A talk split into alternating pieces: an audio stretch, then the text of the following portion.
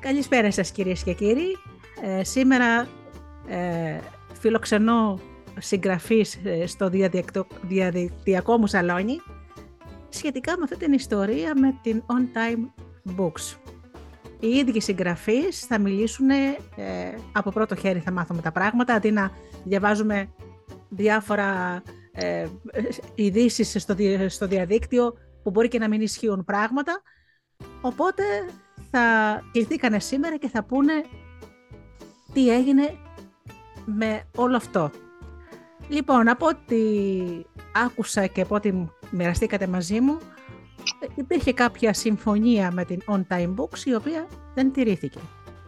Και να ξεκινήσουμε από τον Δημήτρη Θανασούλα, ο οποίος συνεργάστηκε και μαζί του με την On Time Books δηλαδή. Δημήτρη μου, καλησπέρα. Καλησπέρα Γεωργία. Σε ευχαριστούμε πολύ που μας δίνεις αυτό το βήμα να πούμε κάποια πράγματα.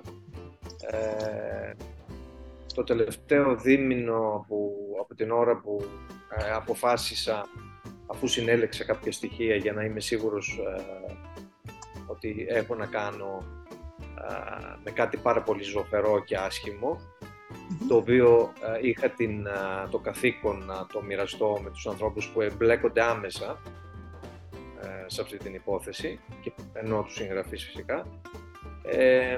Υπόθηκαν πολλά, γράφτηκαν πολλά.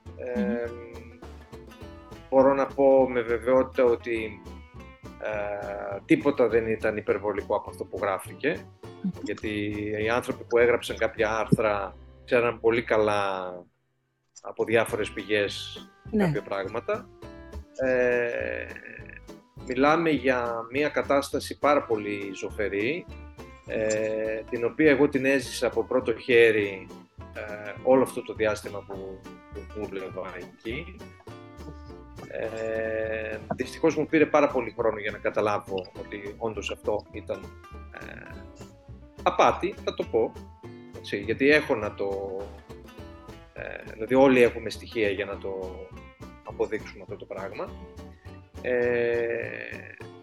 Δεν τηρήθηκαν οι συμφωνίες προς οποιαδήποτε κατεύθυνση, και προς τους υπαλλήλους της On Time και προς τους συγγραφείς. Δεν πληρώνονταν οι μεταφράσεις προς τους μεταφραστές, δηλαδή προς εμένα και την ομάδα μου, και οι υπάλληλοι είχαν θέματα με πληρωμές, σηκώνονταν, έφευγαν, δεν υπήρχαν άνθρωποι να στήσουν τα βιβλία. Επιμέλειες δεν γίνονταν, ενώ πληρώνονταν αδρά και οι επιμέλειες.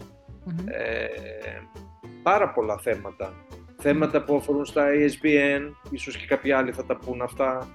Δεν υπήρχε μοναδικό ISBN για το κάθε βιβλίο,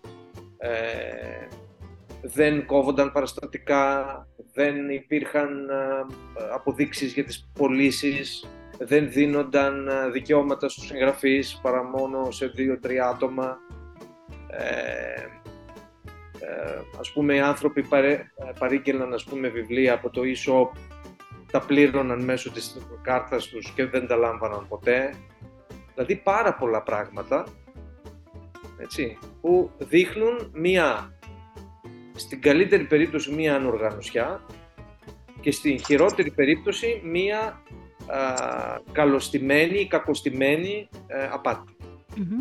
Διότι να δεν μας μπορούν να... Όμως, Δημήτρη, ότι η ιδιότητά σου είναι ότι έχεις επιχείρηση που μεταφράζει βιβλία.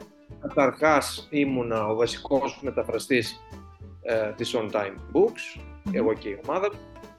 Αργότερα έγινα, από τον Νοέμβριο του 2021, έγινα διευθυντής εκδόσεων, και από εκεί και πέρα άρχισε μετά σιγά σιγά να ξετυλίγεται όλο αυτό το πράγμα και να βλέπω ότι πολλά πράγματα δεν πήγαιναν καλά. Γιατί στην αρχή μου λέγανε ότι έχεις πρόβλημα, έχεις καθυστερήσεις, ας πούμε, στις πληρωμές, διότι δεν πληρώνουν οι συγγραφείς. Έτσι. Εγώ το πίστευα στην αρχή. Στην πορεία όμως, όταν έβλεπα καταφετήρια, όταν έβλεπα συμβόλαια, έβλεπα τα ποσά κλπ. Και έβλεπα ότι όλοι ήταν συνεπέστατοι στις πληρωμές τους, λέω ότι κάτι δεν πάει καλά. Μετά σιγά σιγά ανακάλυπτο ότι κι άλλοι συνάδελφοι δεν πληρώνονταν, και σε άλλες θέσεις, έφευγαν, έμπαιναν, έκαναν, δηλαδή υπήρχε ένα μεγάλο πρόβλημα. Δεν ήταν μόνο έλλειψη ας πούμε, ικανότητας διαχείρισης. Είχε να κάνει με κάτι πολύ βαθύτερο και χειρότερο. Να ρωτήσω, οι συγγραφείς που συνάπτανε συμφωνία με τον εκδοτικό οίκο αυτό, καλούνταν, ας πούμε, να πληρώσουν τη μετάφραση και την επιμέλεια. Βέβαια. Κάποιοι στις αρχές, επειδή το πρώτο χρόνο, κατά κύριο λόγο αυτοί που έβγαλαν τα βιβλία τους ήταν άνθρωποι που ήταν ήδη πελάτες δικοί μου, δηλαδή είχα εγώ συνεργαστεί μαζί τους και τους είχα μεταφράσει τα βιβλία, οπότε ήταν έτοιμα τα βιβλία μεταφρασμένα, οπότε χρειάζονταν κάποια επιμέλεια. Αν και τα περισσότερα ήταν σε ένα πολύ καλό επίπεδο, αλλά εν πάση περιπτώσει ήταν ο όρος της συμφωνίας, αυτά που θα εκδίδονταν θα έπρεπε πρώτα να είχαν περάσει από επιμέλεια. Η οποία επιμέλεια ήταν 1.800€, 1.900, 2.000€, 1.500, 1.600, κάπου εκεί. Δηλαδή ήταν πολύ μεγάλο το ποσό για επιμέλεια. Ναι. Ήταν η επόμενη ερώτηση αυτή που θα σου έκανα. Θα σου έκανα αυτή κρίνωση, δηλαδή να μας πεις ενδεικτικά για να ακούει και ο κόσμος που δεν ξέρει, ενδεικτικά ποια θα ήταν η τιμή της μετάφρασης. Ναι. Έχει διαφορά από τα ελληνικά σε μια άλλη γλώσσα, γιατί πιστεύω ότι είναι πλήρως πιο δύσκολο. Και να μας πεις και κάποιες συνδεικτικές τιμές για τις επιμέλειες. Για να... ναι. Η τιμή της επιμέλειας ήταν γύρω στις 1.620 με 1.680 λίρες, που σημαίνει ήταν 1.800-1.850€. Υπήρχαν και κάποιοι οι οποίοι εντάξει αδυνατούσαν, ας πούμε, να πληρώσουν τόσα πολλά και γίνονταν κάποιοι άλλοι διακανονισμοί. Ή σε δόσεις ή κάποιο μικρότερο ποσό κλπ. Αλλά για πόσες, σίγουρα... για πόσες σελίδες, ας πούμε, τα 1.800€. Δεν πηγαίνανε βάση σελίδων, πηγαίνανε βάση λέξεων. Αλλά υπήρχε fixed, δηλαδή στις αρχές λέγανε ότι θα πρέπει η βάση των λέξεων να πάει και επιμέλεια, αλλά στην πορεία καταλήξανε ότι είναι καλό να υπάρχει μία fixed τιμή, με την οποία εγώ βέβαια δεν συμφωνούσα, γιατί δεν μπορεί ένα βιβλίο μικρό να μετέφερει ένα βιβλίο μεγάλο να πληρώνουν 1.800€ ή 1.200€. Ενώ η μετάφραση πάει βάση λέξεων. Ναι. Οπότε ένα μικρό βιβλίο θα ήταν λιγότερο το κόστος και ένα μεγαλύτερο θα έχει μεγαλύτερο κόστος. Εν πάση περιπτώσει, ήταν πολύ μεγάλα τα ποσά αυτά. Υπήρχαν συγγραφείς οι οποίοι πλήρωναν από 2.000 έως 3.000 για όλο το πακέτο, έως και 11.000€. Οπότε μιλάμε για μεγάλη γκάμα και πολύ υψηλά τα ποσά. Πολύ μεγάλα τα ποσά. Λοιπόν, υπήρχαν άνθρωποι που θέλανε και επιμέλεια σε διαφορετικά βιβλία, σε πολλά βιβλία και μεταφράσεις, οπότε μεγάλωνε το κόστος. Και δυστυχώς πάρα πολλά από αυτά δεν έχουν γίνει καν. Ναι. Γιατί εγώ έθεσα ένα όρο ότι αφού δεν έχω πληρωθεί μέχρι τα τέλη του 2021, από τον Οκτώβριο του 2021 και μετά έβαλα τον όρο ότι εάν δεν πληρωθώ εγώ και η ομάδα μου τα χρήματα για τα βιβλία που έχουν μεταφραστεί μέχρι τότε, από εκεί και πέρα δεν θα μεταφράζονται καν, δεν θα αρχίζει τίποτε να μεταφράζεται. Και είχα βέβαια τις επιβεβαιώσεις. Και μια άλλη λεπτομέρεια. Αυτό αφορούσε έκδοση σε έντυπο ή ήταν σε ηλεκτρονική μορφή? Σε ηλεκτρονική μορφή δεν ήταν ποτέ που μένω ότι μόνο η ηλεκτρονική μορφή και μάλιστα υπήρχαν διαβεβαιώσεις από τους εργοδότες ότι αυτά θα βγαίνανε σε έντυπη μορφή και θα διακινούνταν σε ένα μεγάλο τεράστιο, υπάρχουν άλλωστε και οι αναρτήσεις του κυρίου Χριστοδούλου στο ίντερνετ ότι υπάρχει τεράστιο δίκτυο και στην Αμερική και στον Καναδά και στην Αυστραλία και από εδώ και από εκεί και ότι εκεί θα διανέμονταν σε 2.000 τουλάχιστον βιβλιοπωλεία σε όλες αυτές τις χώρες. Πράγμα το οποίο στη συνέχεια εγώ δεν το είδα. Σε κανένα βιβλίο.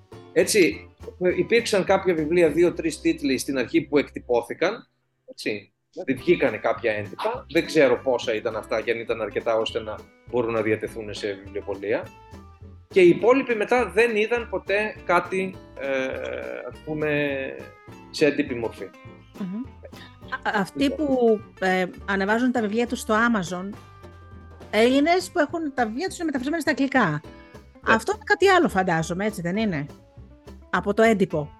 Κοίτα, είναι άλλο πράγμα το e-book. Εννοείται ότι οποιοςδήποτε μπορεί να το κάνει αυτό, να ανεβάσει ένα βιβλίο στο Amazon ή σε κάποιες άλλες πλατφόρμες. Δεν χρειάζεται να υπάρχει εκδοτικός για να το κάνει αυτό. Ωραία. Το κάνεις και χωρίς έξοδα. Ναι, ναι. Δηλαδή, έχεις έτοιμο το βιβλίο στη γλώσσα που θέλεις και το ανεβάζεις σε μία πλατφόρμα. Δεν ήταν αυτό η συμφωνία που έκανε ο συγγραφέας με την On Time.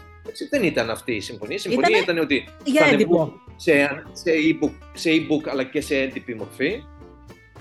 Θα εκτυπώνονταν δηλαδή τα βιβλία κανονικά, θα τυπώνονταν με ένα ISBN, το οποίο δεν τηρήθηκε ούτε αυτό. Δεν υπήρχε δηλαδή ISBN. Δηλαδή στα δικά μου τα βιβλία που βγήκαν, 2 βιβλία που έβγαλα. Τα δικά σου δεν τα γράψεις εσύ, συγγραφέας. Ναι, τα έχω γράψει εγώ, ναι, ως συγγραφέας. Λοιπόν, δεν υπάρχει καν ISBN. Ανέβηκαν έτσι. Μάλιστα. Λοιπόν, αλλά και στα υπόλοιπα βιβλία υπήρχαν θέματα με τα ISBN, διότι δεν έπαιρνε ISBN σωστά από τον νόμιμο φορέα στην Αγγλία, την Nielsen, να είναι και μετά θα πρέπει να το κάθε ISBN να το ενεργοποιήσει. Και ενεργοποιείται μόνο όταν εκτυπώνεται το βιβλίο. Έτσι. Αυτά δεν γίνανε. Μπαίνανε ISBN από αλλού στην πλατφόρμα της Amazon που δεν το δέχεται η Amazon. Η Amazon έχει τα δικά της τα ISBN, οπότε δεν μπορεί να δεχθεί ένα ISBN από μια άλλη πλατφόρμα. Και μάλιστα γι' αυτό με συκοφάντησαν στην πορεία λέγοντας ότι εγώ ή κάποιοι τέλος πάντων από την ομάδα μου, δεν ξέρω ποιους εννοούσαν, ότι εμείς ρίξαμε το site, εμείς ρίξαμε το account, ας πούμε, της On Time στην Amazon. Με ποια τεχνογνωσία εγώ να το κάνω? Εγώ δεν έχω καμία σχέση με αυτό το πράγμα. Στην πορεία μου είπαν ότι εγώ έριξα το εταιρικό email. Οι κύριοι αυτοί δεν γνωρίζανε καν να χρησιμοποιήσουν το email τους. Και ζητάγανε πάντα από μένα το email του τάδε, το τηλέφωνο του τάδε συγγραφέα, του Δίνα κλπ. Ναι.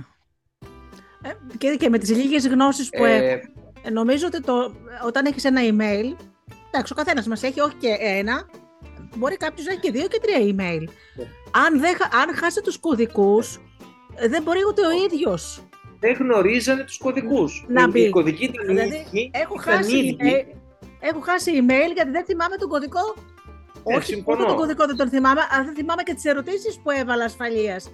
Οπότε το χάσα και πάντα αυτό το email, δεν μπορώ να μπω μέσα πλέον. Ναι, καταλαβαίνω. Αλλά όταν οι κωδικοί είναι ίδιοι, εμένα μου δόθηκαν οι κωδικοί όταν έγινα διευθυντής εκδόσεων, τον Νοέμβριο του 2021, και από τότε έμειναν οι ίδιοι οι κωδικοί, δεν τους άλλαξε ποτέ κανένας. Κατάλαβα. Ωραία. Αλλά όταν κάποιος δεν έχει επιχειρήματα, προσπαθεί να βρει το οτιδήποτε, έτσι, για να κάνει έτσι θόρυβο. Ναι. Θόρυβο. Αλλά νομίζω ότι τα πράγματα είναι τόσο ξεκάθαρα και υπάρχουν αποδείξεις για το οτιδήποτε, υπάρχει ηρμός, υπάρχει επιχειρηματολογία, που δεν υπάρχει από την άλλη πλευρά. Ναι. Όταν ζητάω εγώ προσωπικά το αποδεικτικό κατάθεσης των 12.000 ευρώ που έδωσα εγώ στον εταιρικό λογαριασμό, έστειλα τα χρήματα αυτά στον αγγλικό λογαριασμό, στην Barclays, για την υποτιθέμενη εκταμίευση τεράστιου ποσού από την Ταϊλάνδη, ότι έπρεπε να γίνει αυτό, να γίνει αυτή η κατάθεση, που εκδότης που βγάζει τόσα χρήματα δεν έχει 12.000 ευρώ να δώσει και τα ζητάει από τον υπάλληλό του, ο οποίος βλακωδώς, ας πούμε, ενεργώντας, πιστεύει και δίνει αυτά τα χρήματα, τα στέλνει στον εταιρικό λογαριασμό. Δεν είχαν δηλαδή ένας εκδότης που είχε υποτίθεται κάποιους άλλους μέσα που φαίνονταν επίσημα στην εταιρεία ότι μπαίνουν, βγαίνουν αυτά τα πρόσωπα, ναι, που υποτίθεται ότι είναι επιχειρηματίες και έχουν κάποια χρήματα, δεν είχαν να βοηθήσουν τον συνεργάτη τους, και είχα εγώ. Και προφανώς είχα, για να μπορώ να συντηρούμε 2 χρόνια απλήρωτος και παίρνοντας μόνο κάτι μικρά ποσά, μία φορά στο τόσο, ούτε τους μισθούς λάμβανα, ούτε τίποτα από ένα σημείο και έπειτα, ούτε τις μεταφράσεις, ούτε οτιδήποτε. Προφανώς ότι είχα κάποια χρήματα για να μπορώ να συντηρούμε, αλλά αυτά τα χρήματα δυστυχώς τελείωσαν. Ναι. Έτσι. Μου ζητούσαν και φαίνονται όλα αυτά από τα screenshots, από τις συνομιλίες που είχα μαζί του, mm-hmm. που μου ζητούσαν 200 ευρώ, 240 ευρώ, 100 ευρώ. Ναι. Δηλαδή, σε τι ένδια δηλαδή φτάνει κανείς, ένας εκδότης ο οποίος έχει πάρει τόσα χρήματα, εκατοντάδες χιλιάδες ευρώ από τους συγγραφείς, mm-hmm. και δεν έχει 200 ευρώ και τα ζητάει από τον συνεργάτη του, από τον υπάλληλό του, τον οποίο δεν πληρώνει. Δηλαδή είναι τραγικά πράγματα. Τραγικά αυτά που έκανα εγώ από τη δική μου την πλευρά, εις βάρος μου, αλλά τραγικά και εκείνα που έγιναν από την άλλη πλευρά. Εις βάρος και μου, αλλά και των συγγραφέων. Ναι. Και φτάσαμε σε σημείο τώρα απλήρωτες μεταφράσεις που έχουν γίνει να τις επιστρέφω στους συγγραφείς, γιατί εγώ θέλω να είμαι εντάξει συνειδησιακά. Τι να τις κάνω, τις μεταφράσεις, να τις κρατήσω. Ναι. Έτσι. 2 χρόνια απλήρωτη εργασία. Ναι. Και δεν φαίνεται πουθενά αυτό. Δεν αναγνωρίζεται. Όχι από τους συγγραφείς, δεν εννοώ ότι δεν το αναγνωρίζουν οι συγγραφείς, εννοώ από την άλλη πλευρά. Ναι. Από την εργοδοσία εντός εισαγωγικών. Ναι. Τη μόνο εργοδοσία δεν ήταν. Ναι. Μάλιστα. Έτσι. Λοιπόν. Και θεωρώ, τελειώνω τώρα γιατί δεν θέλω να κουράσω να μιλήσουν κι άλλοι, ότι θεωρώ ότι αυτό που έγινε ήταν ένα πολύ μεγάλο, πώς να το πω, κόλπο, αλλά δεν ήταν τόσο καλωστημένο τελικά, γιατί πολλά πράγματα που γίνανε ήταν παιδαριώδη και όπως είπε και ο δικηγόρος που συνεργαζόμαστε μαζί, ο ποινικολόγος, ότι κάποια πράγματα γίνανε με τεράστιο ερασιτεχνισμό. Mm-hmm. Έτσι. Ναι. Μπορεί να έγινε το κακό αυτό, mm-hmm. εις βάρος μας, αλλά ήταν ερασιτεχνικό αυτό. Αυτό ήταν δηλαδή μία, πώς να το πω, μία αρπαχτή. Δεν μας ενδιέφερε και τόσο πολύ ο χώρος αυτός, mm-hmm. αλλά ήταν εύκολος για να μπορέσουμε να πάρουμε κάποια χρήματα κτλ. Αλλά ο χώρος στον οποίο αποβλέπουν αυτοί οι κύριοι είναι ο χώρος του θεάματος και του κινηματογράφου. Αλλά εκεί τα πράγματα είναι πολύ πιο ζόρικα και δύσκολα, χωρίς κεφάλαια να μπορέσει κανείς να διεισδύσει και να εκμεταλλευτεί και να κάνει διάφορα. Αλλά γι' αυτό για να το γίνει ταινία εννοείς. Για να γίνει ταινία ένα βιβλίο. Ναι, για να γίνει ταινία, για να μπορέσει να... Αλλά θεωρώ, που το έχω συζητήσει και με άλλους ανθρώπους, θεωρώ ότι αυτό ήταν ένας ωραίος τρόπος να δημιουργήσουμε έναν τόρο γύρω από το όνομά μας, για να μπορούμε μετά αυτό να το χρησιμοποιούμε και σε άλλους χώρους. Ότι εγώ έχω αυτό και έχω πάρει αυτά, υποτίθεται ότι θα μου έρθουν χρήματα από κάπου. Και κοιτάξτε τώρα, εγώ μπορώ να προτείνω και αυτόν για να παίξει στην τάδε ταινία. Ή κοιτάξτε, εγώ μπορώ να πάω στο Εκομέ, ας πούμε, ή οπουδήποτε και να διεκδικήσω, ας πούμε, κεφάλαια, επιδοτήσεις. Δηλαδή, γι' αυτό έγινε, συν το ότι. Okay. Μια χαρά ήταν που μας έκατσε αυτή η ευκαιρία να βγάλουμε χρήματα χωρίς να κάνουμε τίποτα. Μάλιστα. Εγώ αυτό θεωρώ ότι έγινε. Αυτά θέλω να πω. Ωραία. Οπότε θα μου επιτρέψετε να δώσω το λόγο στις κυρίες. Ξέρεις. Βεβαίως. Ladies first. Όπως σας βλέπω... Αν γίνεται να μιλήσω, γιατί αλλιώς θέλω να φύγω. Η Νίκη, έχω ραντεβού δική μας ώρα 4 στο νοσοκομείο για μια εξέταση. Η Νίκη μας μιλάει... Ναι, ναι, βεβαίως. Η Νίκη μας μιλάει από το εξωτερικό. Ναι, ναι. Γεια σας, λέγομαι Νίκη Λατινάκη, σας μιλάω από το Guildford της Αγγλίας. Είμαι συγγραφέας, έγραψα μετά την περιπέτεια που είχαμε τον COVID, έγραψα ένα βιβλίο The Angel of NHS. Ήθελα να πω να ευχαριστώ σε όλο αυτό το προσωπικό που έσωσε χιλιάδες ζωές, μαζί και τη δική μου. Τέλος πάντων, για να μην τα πλατιάσω, υπογράψαμε συμβόλαιο με τον κύριο Χριστοδούλου, ο οποίος στην αρχή μου παρουσιάστηκε σαν αγγλικός εκδοτικός οίκος, δεν φαινόταν αυτός πουθενά. Όλα τα έγγραφα ήταν στα αγγλικά κτλ. Μετά από κάποιους μήνες έπρεπε να το πληρώσω γύρω στις 1.000, του πλήρωσα περίπου γύρω στις 1.800 λίρες αγγλικές. Έχει διαφορά αυτό γιατί η λίρα είναι πιο ακριβή από το ευρώ. Στη μετάφραση είχαμε πει θα βγει αρχές Σεπτεμβρίου. Εν τω μεταξύ ανακαλύπτω ότι είναι Έλληνας πίσω από το εκδοτικό οίκο. Από τη μια μεριά χάρηκα. Και στην αρχή βέβαια δεν υποψιάστηκα τίποτα. Σχεδόν κάθε μέρα μιλούσαμε τηλεφωνικά. Έβλεπα σε αυτή τη συζήτηση που είχαμε μία νοριμότητα και έναν άνθρωπο ο οποίος ήταν εντελώς άσχετος στο αντικείμενο. Δηλαδή και εγώ ήμουν άσχετη, αλλά αυτός ήταν ακόμη πιο άσχετος. Τέλος πάντων, το συζητούσαμε και με άλλους συγγραφείς και λέγαμε ότι είναι ένα βήμα που γίνεται και θέλει να βρει τα βήματά του, να βρει τη σταθερότητά του, να βρει τα πατήματά του κτλ. Οι ίδιοι το δικαιολογούσαμε. Ενώ το βιβλίο μου ήταν να εκδοθεί αρχές Σεπτεμβρίου, τελικά εκδόθηκε μετά από πολλές πιέσεις δικές μου, γιατί σας είπα, μέναμε εδώ κοντά και μιλούσαμε σχεδόν καθημερινά τηλεφωνικά. Εκδόθηκε 3 Δεκεμβρίου και ανέβηκε στην Amazon. Το 21 ή το 22? Το 21. Το 21. Στις 23 μέρες έγινε bestseller, το σράγισε η Amazon και ο ίδιος έλεγε ότι είχαν πουληθεί γύρω στα 1.700 αντίτυπα μέσα στις 23 μέρες. Mm-hmm. Εκθίαζε όλο αυτό, ότι αυτό δεν έχει ξαναγίνει στο εκδοτικό οίκο και τα λοιπά, και όντως όλοι οι φίλοι, όλοι οι Έλληνες εδώ με στηρίξανε, επειδή γράφω πολλά χρόνια, κάποιοι... Τέλος πάντων, δεν θέλω να το πλατιάσω σε προσωπικό επίπεδο. Ναι. Ήταν η ώρα της πληρωμής, 1.700 βιβλία που έλεγε αυτός, εκτός τα ηλεκτρονικά. Ξέρω ότι φίλοι το παίρναν έντυπο, γιατί η Amazon τυπώνει. Τα βιβλία η Amazon τα τυπώνει και τα στέλνει τυπωμένα. Mm-hmm. Γιατί, τέλος πάντων, του ζήτησα, για να μην πλατιάσω όλη τη συζήτηση που είχαμε, του ζήτησα να μου στείλει τα καθαριστικά. Έλεγε ότι είμαστε 10ο στην Ιταλία, 10ο στην Αμερική. Κάθε μέρα έβγαζε μια καινούργια ανακοίνωση. Φτάσαμε την πρωτοχρονιά να λέει ότι είναι 2ο στην κατηγορία του στα έντυπα στη Μεγάλη Βρετανία και τα λοιπά. Όταν ήρθε η ώρα της εκαθάρισης, ένα μπακαλίστικο νούμερο μου είπε έτσι στα αυτά, μου λέει είσαι καλό πελατάκι για το μαγαζί και τα λοιπά. Κάπου όμως δεν μου κολούσε τα βιβλία που έλεγε αυτός ότι είχαν πουληθεί με τα λεφτά τα οποία μου έλεγε ότι έκανε να πάρω.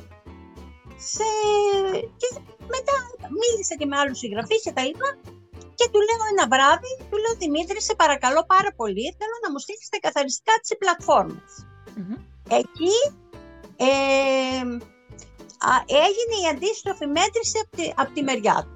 Δηλαδή άρχισε το ύφος που μου μιλούσε προσβλητικά, μου μιλούσε μειωτικά, μου έκανε bullying και τα λοιπά. Αυτό κράτησε 2-3 μέρες.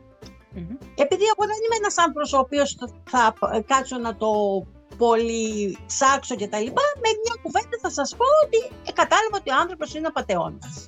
Mm-hmm. Ενημερώνω και κάποιους φίλους συγγραφείς εδώ στην Αγγλία να σταματήσουν να τους στέλνουν λεφτά, διότι ο άνθρωπος ήταν απατεώνας. Και όχι μόνο σε εκδοτικό οίκο δεν είχε εδώ στην Αγγλία, δεν είχε ούτε καν ένα βιβλίο. Δηλαδή όταν σε μια έρευνα που κάναμε, δεν υπήρχε ούτε βιβλίο στο σπίτι του. Όχι εκδοτικός οίκος, και μας κοροϊδεύε όλους ψηλό γαζί.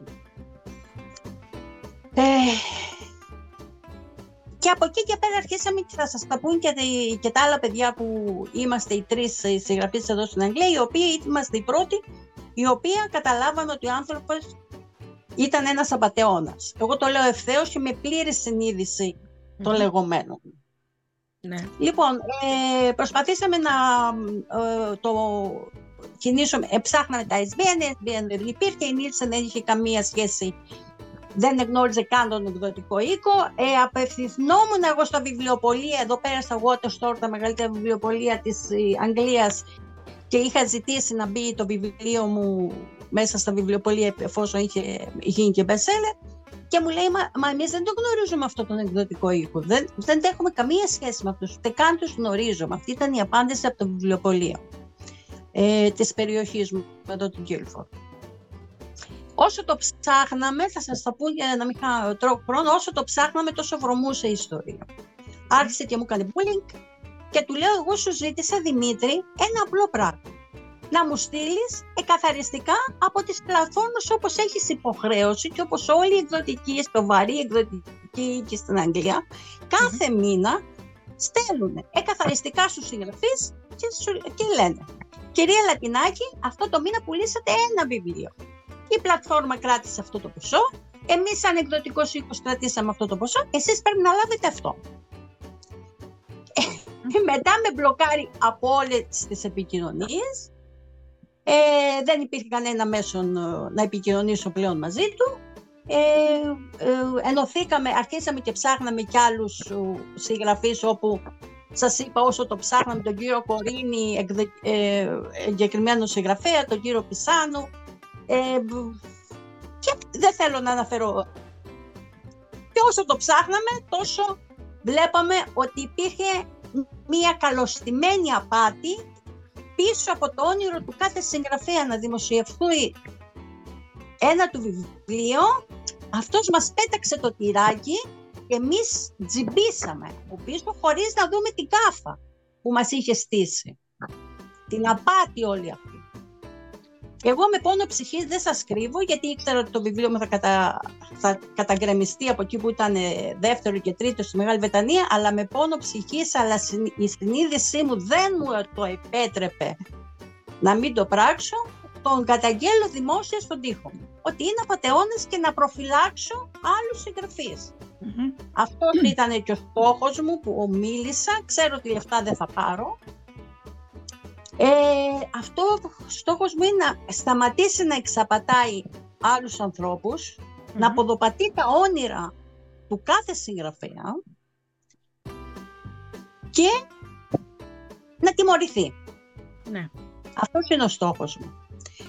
Σας είπα, 3 άτομα από τη Μεγάλη Βρετανία προσπαθήσαμε με small claim να είναι μια δικονομική...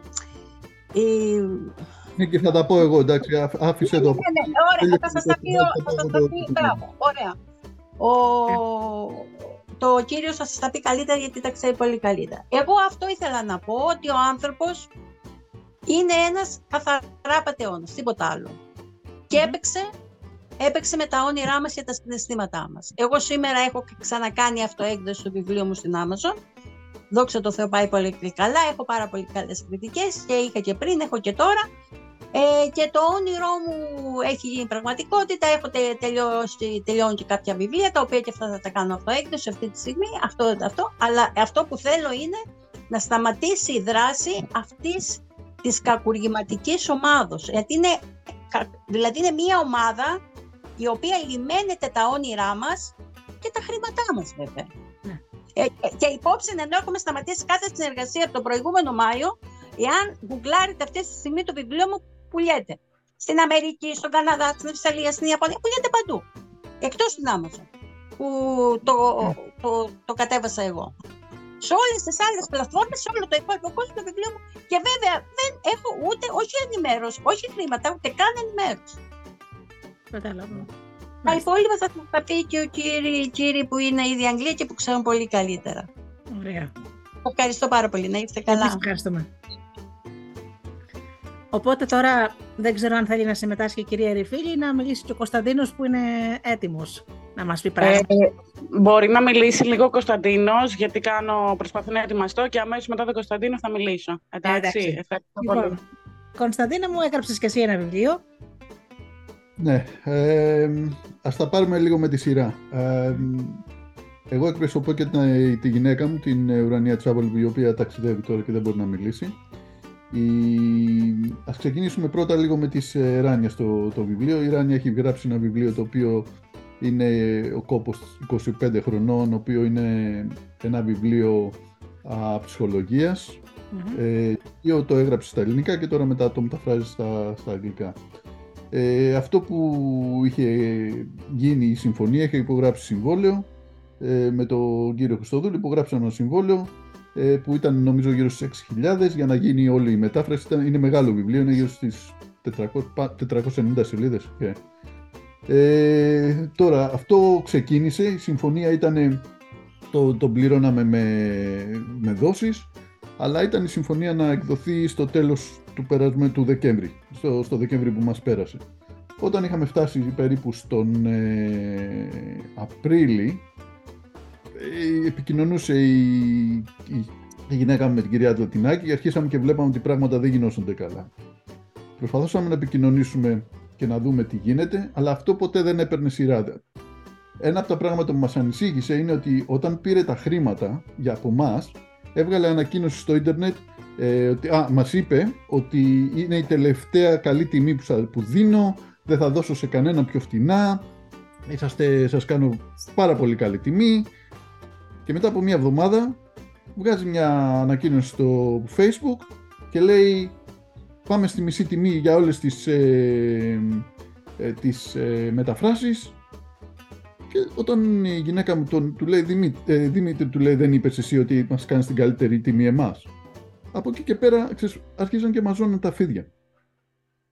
Ξεκινήσαμε από εκεί. Σιγά σιγά μίλαγε λοιπόν και με την κυρία Λατινάκη και τελικά βλέπαμε ότι κάτι δεν υπήρχε καλά. Άρχισα λοιπόν πρώτα την ίδια στιγμή ήθελα να βγάλω και το βιβλίο μου για τον COVID. Οπότε ήθελα να δω τι γίνεται, οπότε λέω το δικό μου δεν χάνω πολλά γιατί απλά είναι ένα ημερολόγιο, το βγάλουμε, το πετάμε έξω. Το δικό μου το βιβλίο βγήκε χωρίς συμβόλαιο, όπως της κυρίας Λατινάκη, είναι σε όλο τον κόσμο, σε όλες τις πλατφόρμες, δεν έχω δει ούτε πωλήσεις, ούτε τι κάνει, τι δεν κάνει. Δεύτερο, οπότε πουλιέται χωρίς την άδειά μου, βασικά, σε όλο τον κόσμο. Ναι. Και αυτό το έχουμε αυτή τη στιγμή και το βλέπουμε. Το δεύτερο είναι ότι τελικά από τα email μου έλεγε ότι το έβγαζε πάλι ότι στο Amazon είσαι στην Αμερική μέσα στα 8 καλύτερα βιβλία, στην κατηγορία του, όλα αυτά. Όταν άρχισαν και τον πίεζα με ερωτήσεις να δω πώς έγινε αυτό, μου λέει το έχω δικό μου τρόπο να το σπρώχνω και αυτά. Όταν πάλι τον έσπρωχνα, μου είπε τελικά ότι το άφησε για μία μέρα να πάει δωρεάν, χωρίς την αδειά μου, έδωσε πάνω από 1.200 κόπης από τα βιβλία δωρεάν και είναι σαν εμένα σαν να μου έκλεψε 1.200 αντίτυπα από το βιβλίο. Λοιπόν, από εκεί και πέρα καταλαβαίνετε ότι σίγουρα καταλαβαίνουμε ότι κάτι δεν γίνεται καλά. Αρχίζουμε λοιπόν και κοιτάμε πιο καλά.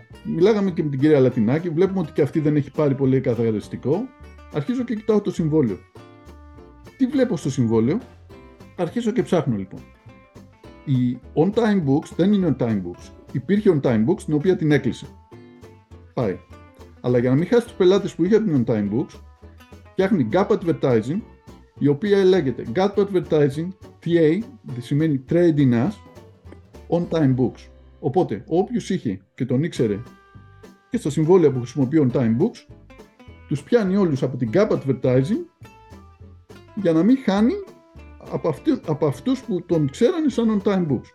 Οπότε, το On Time Books είναι σε όλα τα συμβόλαια μέσα, αλλά σαν Gap Advertising. Αυτό είναι το πρώτο που αρχίζεις και λες, ok, γιατί το έκανα αυτό. Και πάμε πιο κάτω. Όταν κοιτάξεις το συμβόλαιο, το νούμερο της εταιρείας, οποιοδήποτε μπορεί να πάει στο Companies House στην Αγγλία, μα βάλετε Companies House, ψάξετε για μια εταιρεία, βάλτε Gap Advertising να δείτε το νούμερο της εταιρείας. Αυτά είναι οποιοδήποτε μπορεί να το κάνει αυτό. Όταν λοιπόν άρχιζα και ψάχνα την Gap Advertising και κοίταγα το νούμερο της εταιρείας στο συμβόλαιο, αυτό το νούμερο δεν υπάρχει. Είναι ανύπαρτο.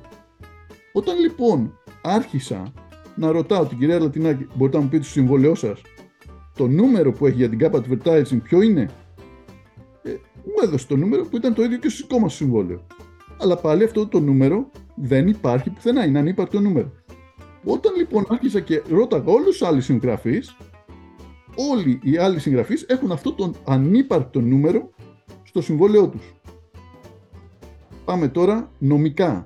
Επειδή σε όλα τα συμβόλαια ή στα περισσότερα που έχουμε δει, εκτός νομίζω από ένα, που επειδή είναι αγγλική εταιρεία, λέει ότι σε περίπτωση διαφωνίας ή οτιδήποτε, όλα αυτά πρέπει να λυθούν με το αγγλικό δίκαιο και αυτό γίνεται επειδή είναι αγγλική εταιρεία. Όταν πήρα legal advice, όταν ρώτησα νομικούς εδώ, το γεγονός αυτό ότι δεν έχει επάνω το ότι έχει το λάθος νούμερο σε όλους, αν το είχε ας πούμε σε ένα ρε παιδί μου, πες ότι ήταν μόνο στο δικό μου το συμβόλαιο και το έκανε λάθος, έτσι. Mm-hmm. Αυτό θα ήταν αμέλεια, έτσι. Αλλά όταν μιλάμε ότι όλα τα συμβόλαια που έχουν γίνει έχουν το ίδιο ανύπαρτο νούμερο, αυτό το κάνει. Είτε άσχετο, αλλά επειδή είναι στο συμβόλαιο πάνω και σε τόσα συμβόλαια, από τους δικηγόρους που ρώτησα εδώ, αυτό είναι ποινικό αδίκημα στην αντιπλία. Εντάξει, αυτό μιλάμε facts, μιλάμε τώρα για γεγονότα.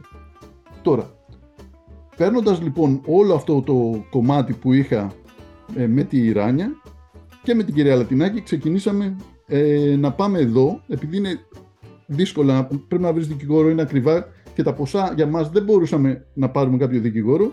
Υπάρχει στην Αγγλία αυτό που λέγεται small claims court, δηλαδή μπορείς να τον πας για ένα ποσό. Λοιπόν, αυτό είναι η αίτηση που είχαμε κάνει με τη Ουράνια, που είχαμε ξεκινήσει από το Σεπτέμβρη του 22, τελικά ένα χρόνο μετά, που η Ουράνια τώρα είναι η πρώτη που έχει πάρει απόφαση εναντίον της On Time Book αυτή τη στιγμή, και γιατί η On Time Books μας χρωστάει χρήματα επίσημα από το δικαστήριο στην Αγγλία. Mm-hmm. Οπότε η On Time Books αυτή τη στιγμή έχει αυτό που λέγεται CCJ, είναι judgment δηλαδή, το οποίο εμείς κοιτάμε αυτή τη στιγμή να το, να το πάρουμε για να το σταματήσουμε όπου είναι στην Αγγλία. Τώρα, αυτό είναι για την εταιρεία. Όμως, επειδή έχουν φτιάξει κι άλλη εταιρεία, η οποία λέγεται On Time Books, Δημήτρη, πώς λέγεται?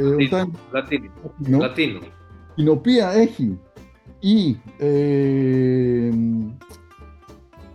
γυναίκα με την οποία είναι μαζί, η Αποστόλου. Η Εφη Αποστόλου, την οποία εναλλάζουν ποιος είναι director κάθε φορά στην Gap Advertising. Τους έχω κάνει προσωπική μήνυση στον Χριστοδούλου, ο οποίος εδώ και ένα χρόνο μου λέει θα σου δώσω το όνομα του δικηγόρου μου, το team, το δικαστικό. Μια παρένθεση, γιατί είναι σημαντικό αυτό, δεν υπόθηκε καθόλου. Να πούμε λοιπόν ότι εκτός από τον εταιρικό λογαριασμό που πηγαίνανε κάποια από τα περισσότερα ποσά, τα περισσότερα ποσά πηγαίνανε στους δύο λογαριασμούς της Εφης Αποστόλου, Εθνική και Α. Εκεί. Αυτό δηλώνει άνεργη. Επίσης μπορούμε να δούμε, και αυτό φυσικά έχει πάει και κάνω τώρα επίσημο γράμμα, γιατί θέλω να τους μπλοκάρω τους λογαριασμούς τους από εδώ πέρα, και έχω το γράμμα του δικαστηρίου από εδώ που μου αφήνει το λόγο να το κάνω αυτό, και αυτό είναι τώρα αυτό το Σαββατοκύριακο, αυτό κάνω. Μπορούμε να δούμε ότι αυτά που έχει διακινήσει στην περασμένη περίοδο στο Companies House έδειξε ότι είχε εισόδημα 1.200 λίρες. Μόνο από τα συμβόλαια που έχουμε δει, μεταξύ μας, δηλαδή τα άτομα μόνο που είναι εδώ, έχει πάρει πολύ περισσότερα από αυτά. Οπότε είναι διακίνηση μαύρη χρήματος. Full stop. Δεν υπάρχει αντίρρηση σε αυτό. Είναι κουκιά μετρημένα. Δεν μπορείς να μου κάνει μήνυση. Άμα θέλει, εγώ τον προσκαλώ να μου κάνει μήνυση από εδώ και 1,5 χρόνο. Στο δικαστήριο το δικό μας ούτε καν απάντηση της Ράνιας, ούτε και στο δικό μου. Λοιπόν, οπότε αυτό είναι το ένα κομμάτι, είναι τα συμβόλαια που έχει κάνει, ο τρόπος που τα έχει κάνει, τα νούμερα που έχει βάλει μέσα, που είπαμε για την εταιρεία, τα οποία είτε είναι κάποιος ο οποίος είτε εντελώς ανίκανος ή απατεώνας. Δεν υπάρχει, δεν μπορεί να βγάλεις κάτι άλλο, είναι το ένα από τα δύο. Και όπως είπαμε, με τον αγγλικό νόμο, το γεγονός ότι έχει το λάθος νούμερο μέσα εκεί, το οποίο δεν είναι να πεις και ότι είναι λάθος νούμερο, είναι ανύπαρκτο νούμερο. Δηλαδή άμα το βάλεις στο Companies House αυτό το νούμερο, δεν υπάρχει.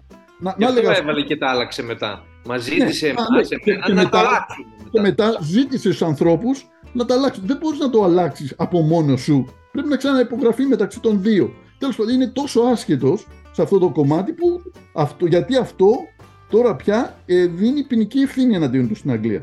Δηλαδή μπορείς να τον πας για κακούργημα αυτή τη στιγμή στην Αγγλία και από αυτό.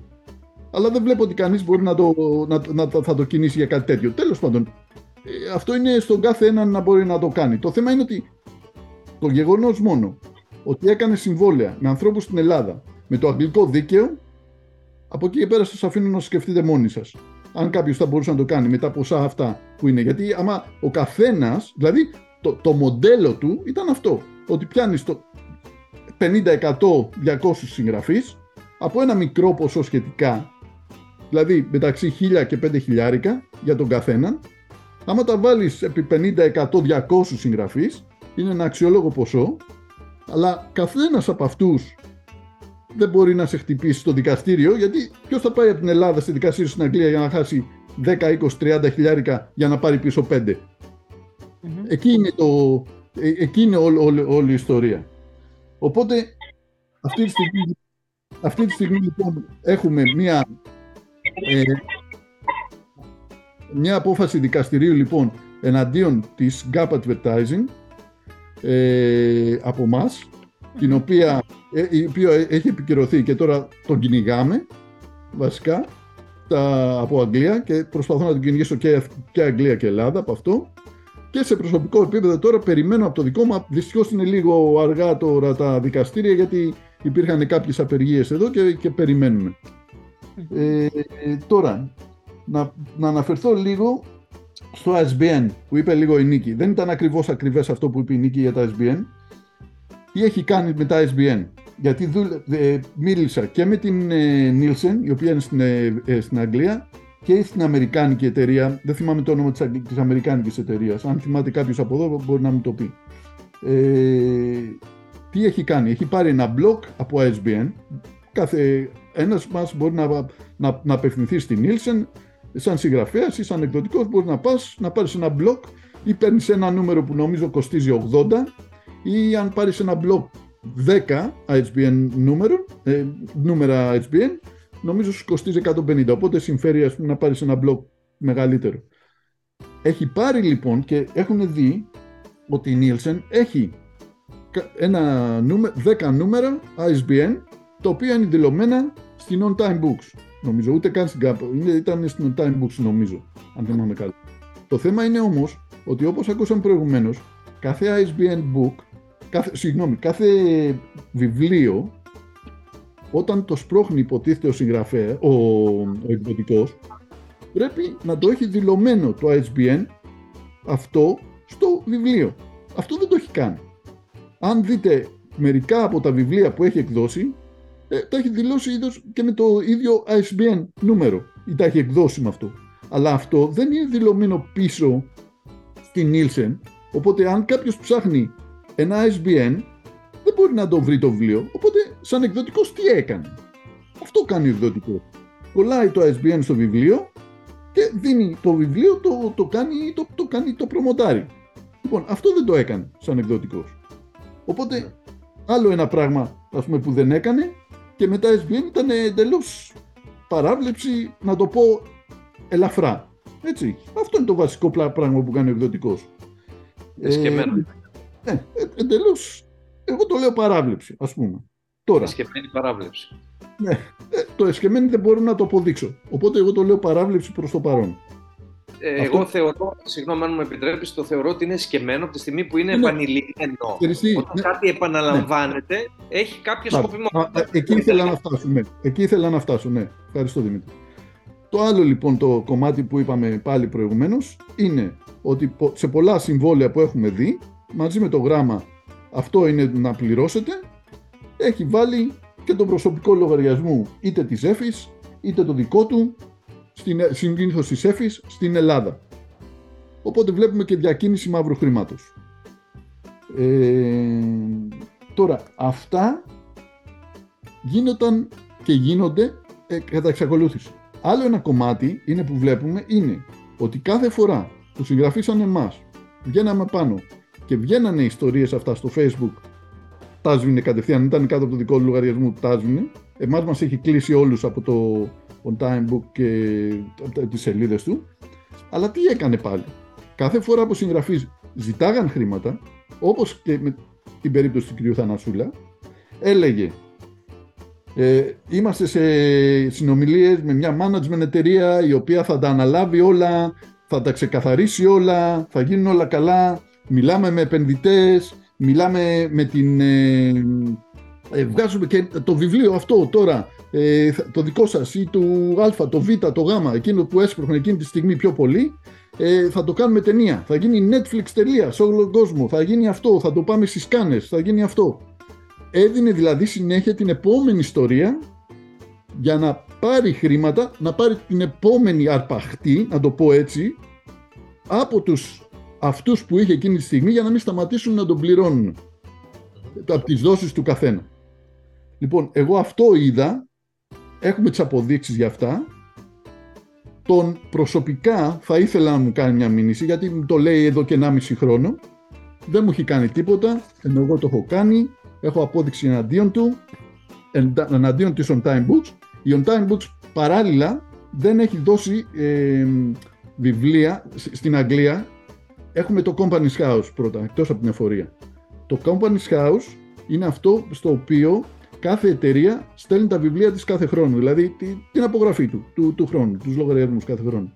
Λοιπόν, η On Time Books έστειλε πέρσι τα προπέρσινα, αυτά που είπαμε ότι έδωσε ότι μόνο πήρε 1.200, για πέρσι έπρεπε να τα είχε στείλει τον Νοέμβρη. Δεν τα είχε στείλει. Προσπαθούσα λοιπόν αυτό αυτόματα την εταιρεία πάει για διαγραφή από το Companies House. Αλλά επειδή και κάτι άλλο έχει γίνει, το οποίο δεν ξέρω ποιο είναι, ίσως τον κυνηγάει εφορία, δεν ξέρω κάτι άλλο, αλλά και επειδή αν χρωστάει η εταιρεία, πάλι δεν μπορεί να κλείσει, οπότε μετά κιόλας και το δικό μας αυτό που σας λέω, το Country Court Judgment από το δικό μας, δεν την αφήνουμε την εταιρεία να κλείσει, μέχρι να ξεπληρώσει. Οπότε υπάρχει και αυτό, ότι προσπαθεί να την κλείσει την εταιρεία για να ξεφορτωθεί όλους, η εταιρεία όμως δεν θα κλείσει, γιατί υπάρχει αυτή τη στιγμή το judgment το δικό μας. Συν και κάτι άλλο το οποίο δεν ξέρω, φυσικά δεν στο λένε στο Companies House, τι άλλο παίζει από εκεί. Μπορεί να είναι η εφορία, να τον κυνηγάει, δεν ξέρω κάτι άλλο είναι. Ή ίσως και αυτός, γιατί είδαμε κάτι την περασμένη εβδομάδα, κάτι έβγαλε πάλι ότι ξαναξεκινάει με την εταιρεία, ίσως βρήκε καινούριο που θέλει να τον πληρώνει, δεν ξέρω κι εγώ γιατί. Πάει να συνεχίσει η εταιρεία. Ναι.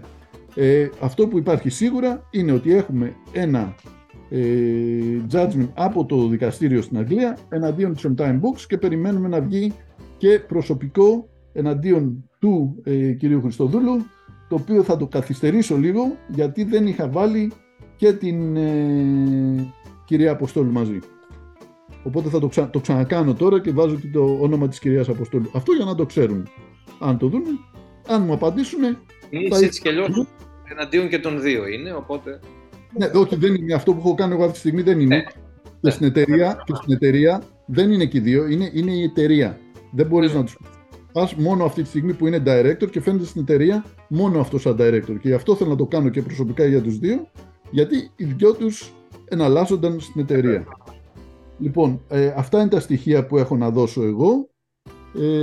Και όπως είπα, θα ήθελα ευχαρίστως να δω μια απάντηση. Και γιατί πουλάει το δικό μου το βιβλίο σε όλο τον κόσμο χωρίς τη δικιά μου την άδεια και δεν το έχει κατεβάσει και είναι σε όλες τις πλατφόρμες και δεν έχω ούτε καν συμβόλαιο εγώ. Οπότε εγώ αυτή τη στιγμή δεν μπορώ να επικοινωνήσω με τις πλατφόρμες και να τους πω κατεβάστε το βιβλίο μου. Θα το κάνω μόνο όταν θα έχω τη δικαστική απόφαση μετά, θα προσπαθήσω να επικοινωνήσω έτσι.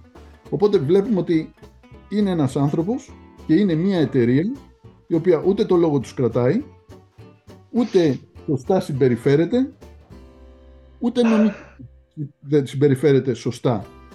Οπότε σε όλα τα επίπεδα. Αυτό είχα να πω εγώ. Μάλιστα. Να προσθέσω λίγο εδώ, μου επιτρέπεις Γεωργία. Ναι. Λίγο να πάνω σε αυτό που λέει γιατί συνεχίζονται κάποια βιβλία να πολλούνται.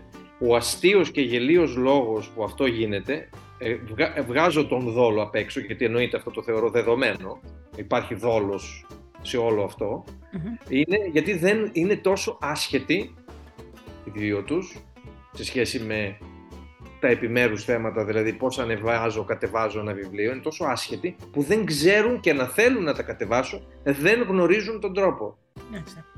Δεν γνωρίζουν τον τρόπο. Δημήτρη, μπορούμε να το αποδείξουμε αυτό όμως? Το λέω ότι ό,τι λέμε πρέπει να το αποδείξουμε. Αυτό δεν αποδεικνύεται γιατί είναι βίωμα. Εγώ το έχω δει ότι αυτό δεν μπορώ να το αποδείξω. Αυτό είναι προσωπική σου μαρτυρία. Είναι μαρτυρία, μπορώ να δείξω διαλόγους ότι δεν ξέρανε όλη μέρα με ρωτάγανε τα ίδια και τα ίδια. Ωραία, οπότε μπορείς να το αποδείξεις. Ναι. Εντάξει, αν θεωρείται αυτό, κοίτα, αν αυτό θεωρείται αποδεικτικό, ναι, σαφώς και μπορώ να το αποδείξω. Έχεις συνομιλίες. Φαίνεται ότι είναι εντελώς άσχετη, πώς να το πω, δηλαδή δεν ξέρανε τι να πω, δηλαδή δεν ξέρω να βράσουν ένα αυγό εκδοτικά, να το πω έτσι. Δηλαδή το πιο απλό πράγμα στις εκδόσεις δεν το ξέρω. Γι' αυτό εγώ είχα καταντήσει γραμματέας, οτιδήποτε άλλο εκτός από διευθυντής. Δηλαδή ήταν τόσα πια τα θέματα που καλούμε να αντιμετωπίσω που τελικά έχασα και εγώ την μπάλα, δεν ήξερα τι μου γίνεται. Mm-hmm. Μάλιστα. Οπότε η Ερυφίλη, είπες θα μας πεις τώρα εσύ. Εδώ είμαι, μπορώ να μιλήσω, αν τελειώσαν οι υπόλοιποι. Ναι, πες μας. Ωραία, εμένα με λένε Ερυφίλη, γράψα. Έχω γράψει το Follow Foss, ένα μυθιστόρημα φαντασίας. Το συμβόλαιό μου εμένα έγινε το 2020. Να πω σε αυτό το σημείο ότι επειδή ο κύριος Χριστοδούλου κατηγορεί πάρα πολλές φορές τον Δημήτρη, τον Θανασούλα, ότι έκλεβε τους συγγραφείς και τους έλεγε να κάνουν μεταφράσεις με τον ίδιο, εκτός δηλαδή του εκδοτικού, εμένα η δική μου μετάφραση δεν έγινε στα πλαίσια του εκδοτικού, έγινε πολύ πιο πριν. Εγώ δηλαδή τον Θανασούλα τον γνώρισα το 2018. Δηλαδή η μετάφρασή μου είχε γίνει ξεχωριστά πριν ο Δημήτρης πάει επισήμως και γίνει director στην εταιρεία.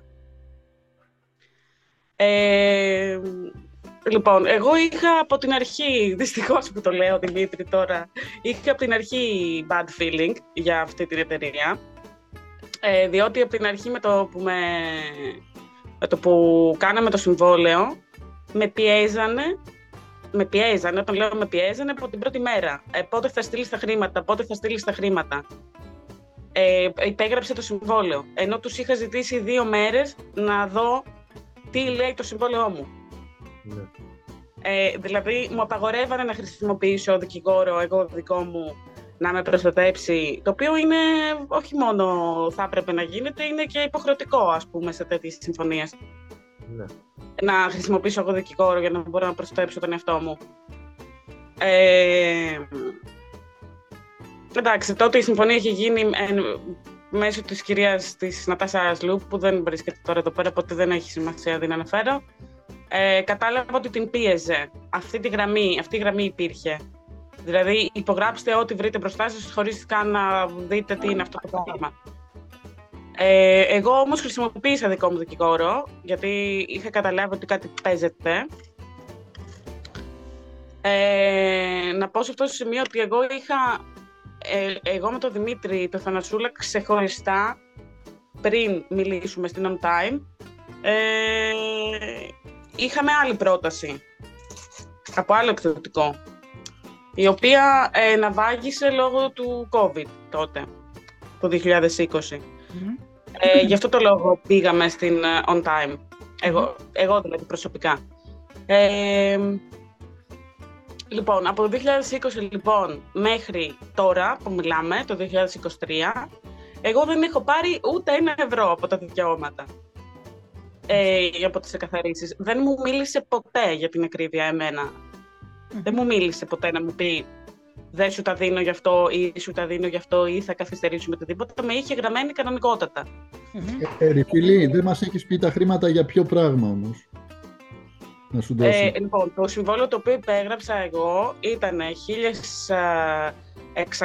1.630 λίρες, δηλαδή είναι κάπου 1.800 ευρώ αυτό, για την έκδοση, για την διανομή, για τη διαφήμιση. Εγώ υπέγραψα το συμβόλαιο με την Gap Advertising. LTD. Εγώ δεν. Το συμβόλαιο μου δεν έγραφε on time. Μπορώ να σας το δείξω κιόλας. Το έχω δείξει στα παιδιά, δηλαδή το ξέρουν. Και 10% προέβλεπε, 10% το ποσοστό το οποίο υποτίθεται θα πληρωνόμουν από την εκαθάριση των δικαιωμάτων των πωλήσεων κάθε χρόνο. Τότε δεν σου έχει κάνει εκαθάριση, αυτό λέμε. Δεν μου έχει κάνει από κανένα χρόνο εκαθάριση, ούτε από τον πρώτο, ούτε από το δεύτερο, ούτε από τον τωρινό. Mm-hmm. Λοιπόν, τη μοναδική φορά που εγώ επικοινώνησα, καταρχάς να πω και το συμβόλαιό με εμένα έγραφε ότι το βιβλίο θα εκδοθεί σε 3 μήνες και αυτό ήταν η συμφωνία και από τις 2 πλευρές, όχι μόνο από μένα, δεν ήταν απέτηση δική μου, ήταν και δική τους υπόσχεση και δική μου απέτηση. Και το βιβλίο με μένα εκδόθηκε, για να καταλάβετε, το υπογράψαμε το συμβόλαιο Σεπτέμβρη, 7 Σεπτέμβρη 2020 και εκδόθηκε τον Απρίλιο του 2021. Yes. Ήταν η πρώτη φορά που σκέφτηκα να τους κάνω μήνυση, είχα πάρα πολλά νεύρα και είχα αρχίσει να καταλαβαίνω ότι είναι ψεύτες. Mm-hmm. Μου έλεγε διάφορα για το COVID, μου έλεγε ότι δεν έχει προσωπικό και μπλα μπλα μπλα. Οκ, στο τέλος, μετά από πίεση δική μου, εκδόθηκε το βιβλίο. Δεν με άφησε να συμμετέχω καν σε τίποτα, στο εξώφυλλο, στο να πω τίποτα. Τα έκανε μόνος του, χωρίς να με ενημερώσει για τίποτα. Το βιβλίο μου επίσης τώρα και εμένα πωλείται σε Walmart, Ebay, Barnes & Nobles, iMusic, children's books, thrift books, σε όλα αυτά τα site. Συγγνώμη. Τίποτα, δεν μίλησε κανείς. Κάποιο μικρόφωνο να πει και ακούγεται κάτι. Ναι. Λοιπόν, πωλείται σε όλα αυτά τα site χωρίς την άδειά μου, γιατί εγώ έχω μια σελίδα, τέλος πάντων, συγγραφική, την Έξι Νύχυλο. Τον έχω καταγγείλει σε αυτή τη σελίδα, το έχει δει. Με απείλησε ότι θα μου κάνει μήνυση και ότι θα τα πληρώσω όλα αυτά που λέω στα δικαστήρια και θα είμαι υπόλογη των ευθυνών μου και όλα αυτά τα πράγματα. Εγώ τον παρακαλώ κιόλας να μου κάνει μήνυση, όπως λέει και ο Κώστας, γιατί δεν ξέρω, αν παράδειγμα εγώ πάρω τον δικηγόρο μου να του κάνω μήνυση, πού θα τη στείλουμε τη μήνυση, δεν ξέρω πού είναι αυτός ο άνθρωπος. Δεν είναι απαραίτητο αυτό, φτάνει να ξέρουμε το ονοματεπώνυμο, δεν χρειάζεται διεύθυνση. Αυτό μας το πει επίσημα. Okay. Εγώ αυτό που καταλαβαίνω από την όλη ιστορία, καταρχάς, όσο ακούγα τον Δημήτρη να μιλάει, εγώ λυπάμαι πάρα πολύ, πραγματικά, για το μόνο για το οποίο τον κατηγορώ εγώ τον Δημήτρη, σε εισαγωγικά το Θανασούλα, είναι γιατί δεν έφυγε νωρίτερα. Αλλά αυτό είναι μια ρητορική, δεν μπορεί να θεωρηθεί κατηγορία. Για τον ίδιο λόγο κατηγορώ και εγώ τον εαυτό μου, μην ανησυχείς. Καταλαβαίνετε τι θέλω να πω. Δηλαδή, λυπάμαι πάρα πολύ που έχουμε βρεθεί όλοι σε αυτή την κατάσταση. Για μένα είναι κατάφορο, είναι πασιφανές το ότι είναι απάτη. Δηλαδή, και μόνο μία περίπτωση να πάρεις, να μην το δεις ομαδικά. Εμένα γιατί δεν μου έχει δώσει €1. Δηλαδή, για ποιο λόγο να βγω να τον κατηγορήσω, αν ήμουνα οκ. Στη συμφωνία μας. Βρείτε μου ένα λόγο να το κάνω αυτό, να μπω σε αυτή τη διαδικασία. Το μεταξύ είναι πάρα πολύ δύσκολο αυτή τη στιγμή, όπως λέει και ο Κώστας. Εμείς δεν μπορούμε να επικοινωνήσουμε αυτά τα site, να τους πούμε τι ακριβώς. Επίσης, αυτό που μου είπε και ένας άνθρωπος τις προηγούμενες μέρες που ξέρει από δικαστικά, υπάρχει περίπτωση, έχει το δικαίωμα δηλαδή αυτός, όσο είναι το συμβόλαιό μου ενεργό, να πουλήσει τα δικαιώματα του βιβλίου σε άλλη εταιρεία. Και αυτή η εταιρεία θα το πουλάει επίσης. Αν εγώ δηλαδή δεν ασκήσω βέτο, αν δεν πω ότι αυτό το πράγμα γίνεται παράνομο, γίνεται χωρίς τη θέλησή μου, αυτή τη στιγμή μπορεί να το κυνηγάσω και σε άλλη εταιρεία. Και εγώ να κυνηγάω αυτόν και να μην έχω καν σχέση με αυτόν πλέον. Mm-hmm. Είναι τρομακτικό για μένα σαν συγγραφέα το ότι έγραψα κάτι και αυτή τη στιγμή μπορεί να το πάρει οποιοσδήποτε και δεν ανήκει σε μένα forever. Mm-hmm. Καταλαβαίνετε τι θέλω να πω. Βεβαίως. Ναι. Για μένα είναι πάρα πολύ τρομακτικό αυτό και με εξοργίζει απίστευτα. Mm-hmm.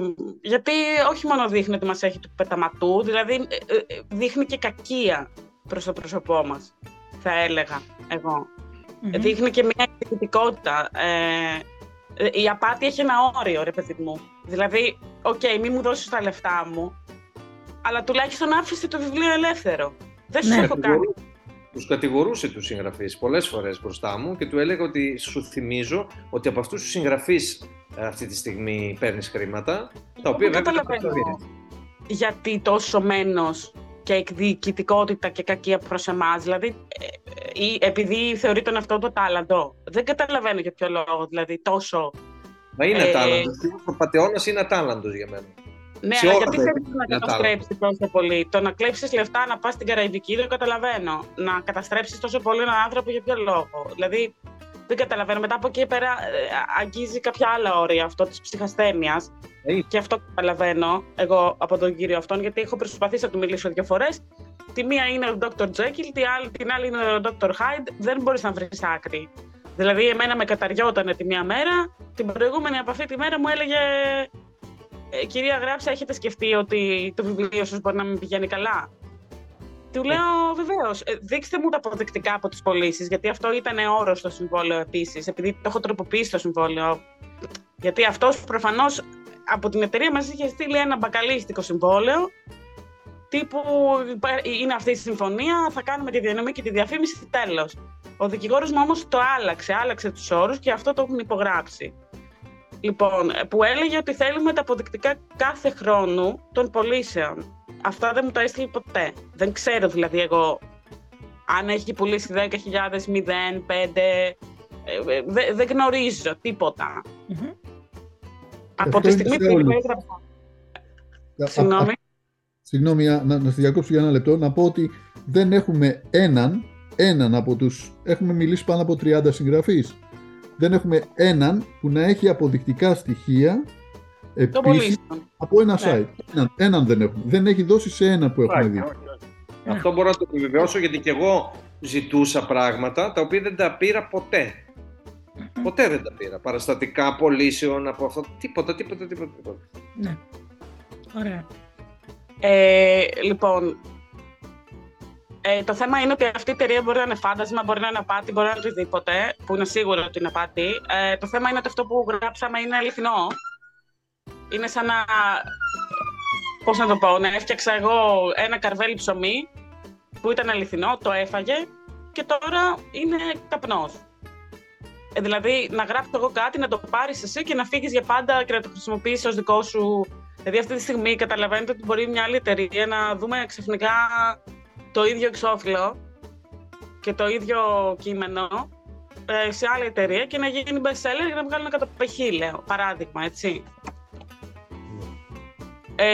Τέλος πάντων, λοιπόν, εγώ δεν πρόκειται, δηλαδή το έχω πει και στον Δημήτρη, είτε αυτό το πράγμα θα πάει ομαδικά είτε ατομικά, ο κύριος Χριστοδούλου δεν θα γλιτώσει.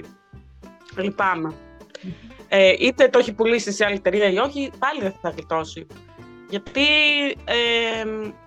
είναι πάρα πολύ σοβαρό. Εγώ έχω ενημερώσει τον κόσμο και το κοινό. Όταν είδε το άρθρο ο κύριος Χριστοδούλου που έγραψα, πήγε στο νοσοκομείο, υποτίθεται, για εγχείρηση και κατέβασε τη σελίδα του. Δεν με ενδιαφέρει τι θα κάνει. Εμείς θα το φτάσουμε, εγώ τουλάχιστον θα το φτάσω μέχρι το τέλος. Και ας μην πάρω ποτέ λεφτά. Δεν με ενδιαφέρει αυτό το πράγμα. Με ενδιαφέρει καταρχάς το παιδί μου να έρθει σε μένα, πρώτον, και δεύτερον να μην ξαναυπάρξει η εταιρεία του. Αυτά. Ωραία. Σας ευχαριστώ πάρα πολύ. Εμείς. Μας έχει μείνει ο Σπύρος. Να μην έχει κάποιο πρόβλημα με το ίντερνετ η Εύα και δεν μπορεί να πει. Ναι.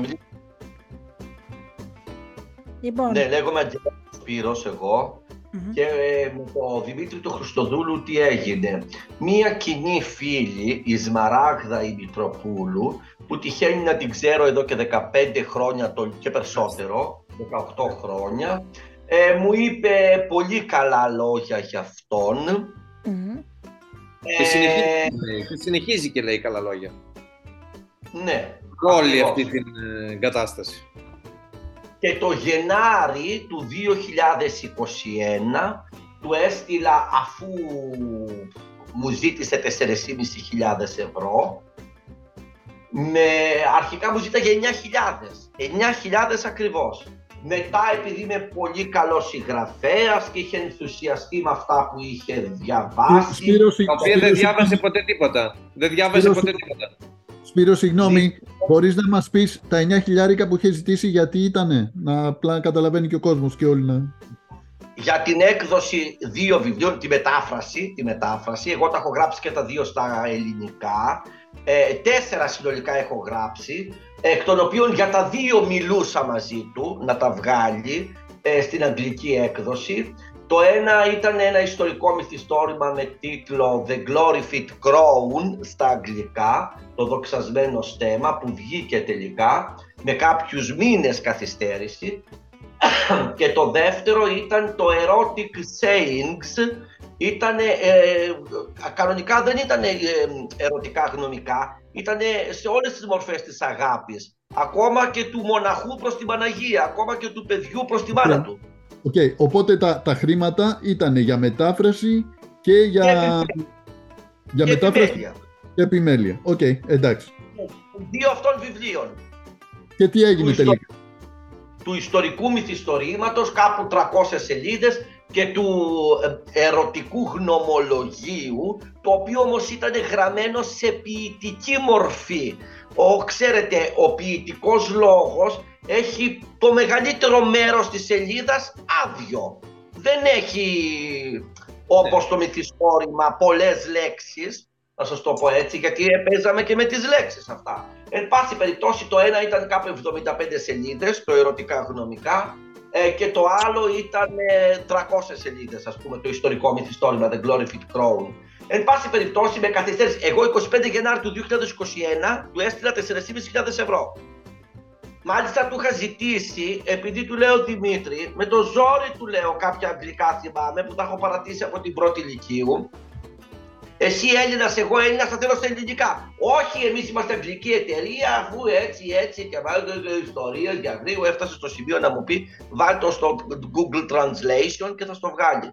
Και του λέω δεν χρειάζεται, με το proficiency που πήρα πριν 30 χρόνια και, όχι proficiency, συγγνώμη, το lower που πήρα με C πριν 30 χρόνια και λίγα και με τη βοήθεια της γυναίκας μου που έχει proficiency θα μπορέσω να βγάλω μια άκρη. Υποχώρησα, λάθος μου. Έπρεπε από τη στιγμή που ήταν Έλληνας αυτός, Έλληνας εγώ, να είναι στα ελληνικά και να μπορώ να προσφύγω στην ελληνική δικαιοσύνη. Εγώ σαν βλάκας αποδέχτηκα να προσφύγω στην αγγλική δικαιοσύνη, γιατί αυτός έτσι γούσταρε και είχε φτιάξει ένα συγκεκριμένο τυποποιημένο συμβόλαιο. Εν πάση περιπτώσει, τα λεφτά τα πήρε το Γενάρη του 2021. Η συμφωνία μας ήταν ότι μέχρι τέλος Ιουνίου του 2021 θα έχουν βγει και τα δύο βιβλία. Με πίεση, να μην σας τα πολυλογώ, τον Ιούλιο του 2021, με καθυστέρηση ας πούμε 20 ημερών από την καταληκτική ημερών. Όχι, το πρώτο ήταν το Μάιο, συγγνώμη, του 2021 να βγει, το ερωτικά χδομικά, και το άλλο το μυθιστόρημα ήταν να βγει τον Ιούνιο του 2021. Εν πάση περιπτώσει, με καθυστέρηση 1 μηνός το ένα βιβλίο βγήκε και το άλλο με καθυστέρηση 5 μηνών βγήκε. Λοιπόν, από τότε, από τον Ιούλιο του 2021 μέχρι και σήμερα για τα ερωτικά γνωμικά, όπως και για το άλλο που βγήκε τον Νοέμβριο του 2021, το ιστορικό μυθιστόρημα, μέχρι και σήμερα δεν έχω πάρει ούτε ένα σεντ, δεν έχω πληρωθεί καθόλου, δεν έχω πάρει καμιά ενημέρωση για τις πωλήσεις των βιβλίων.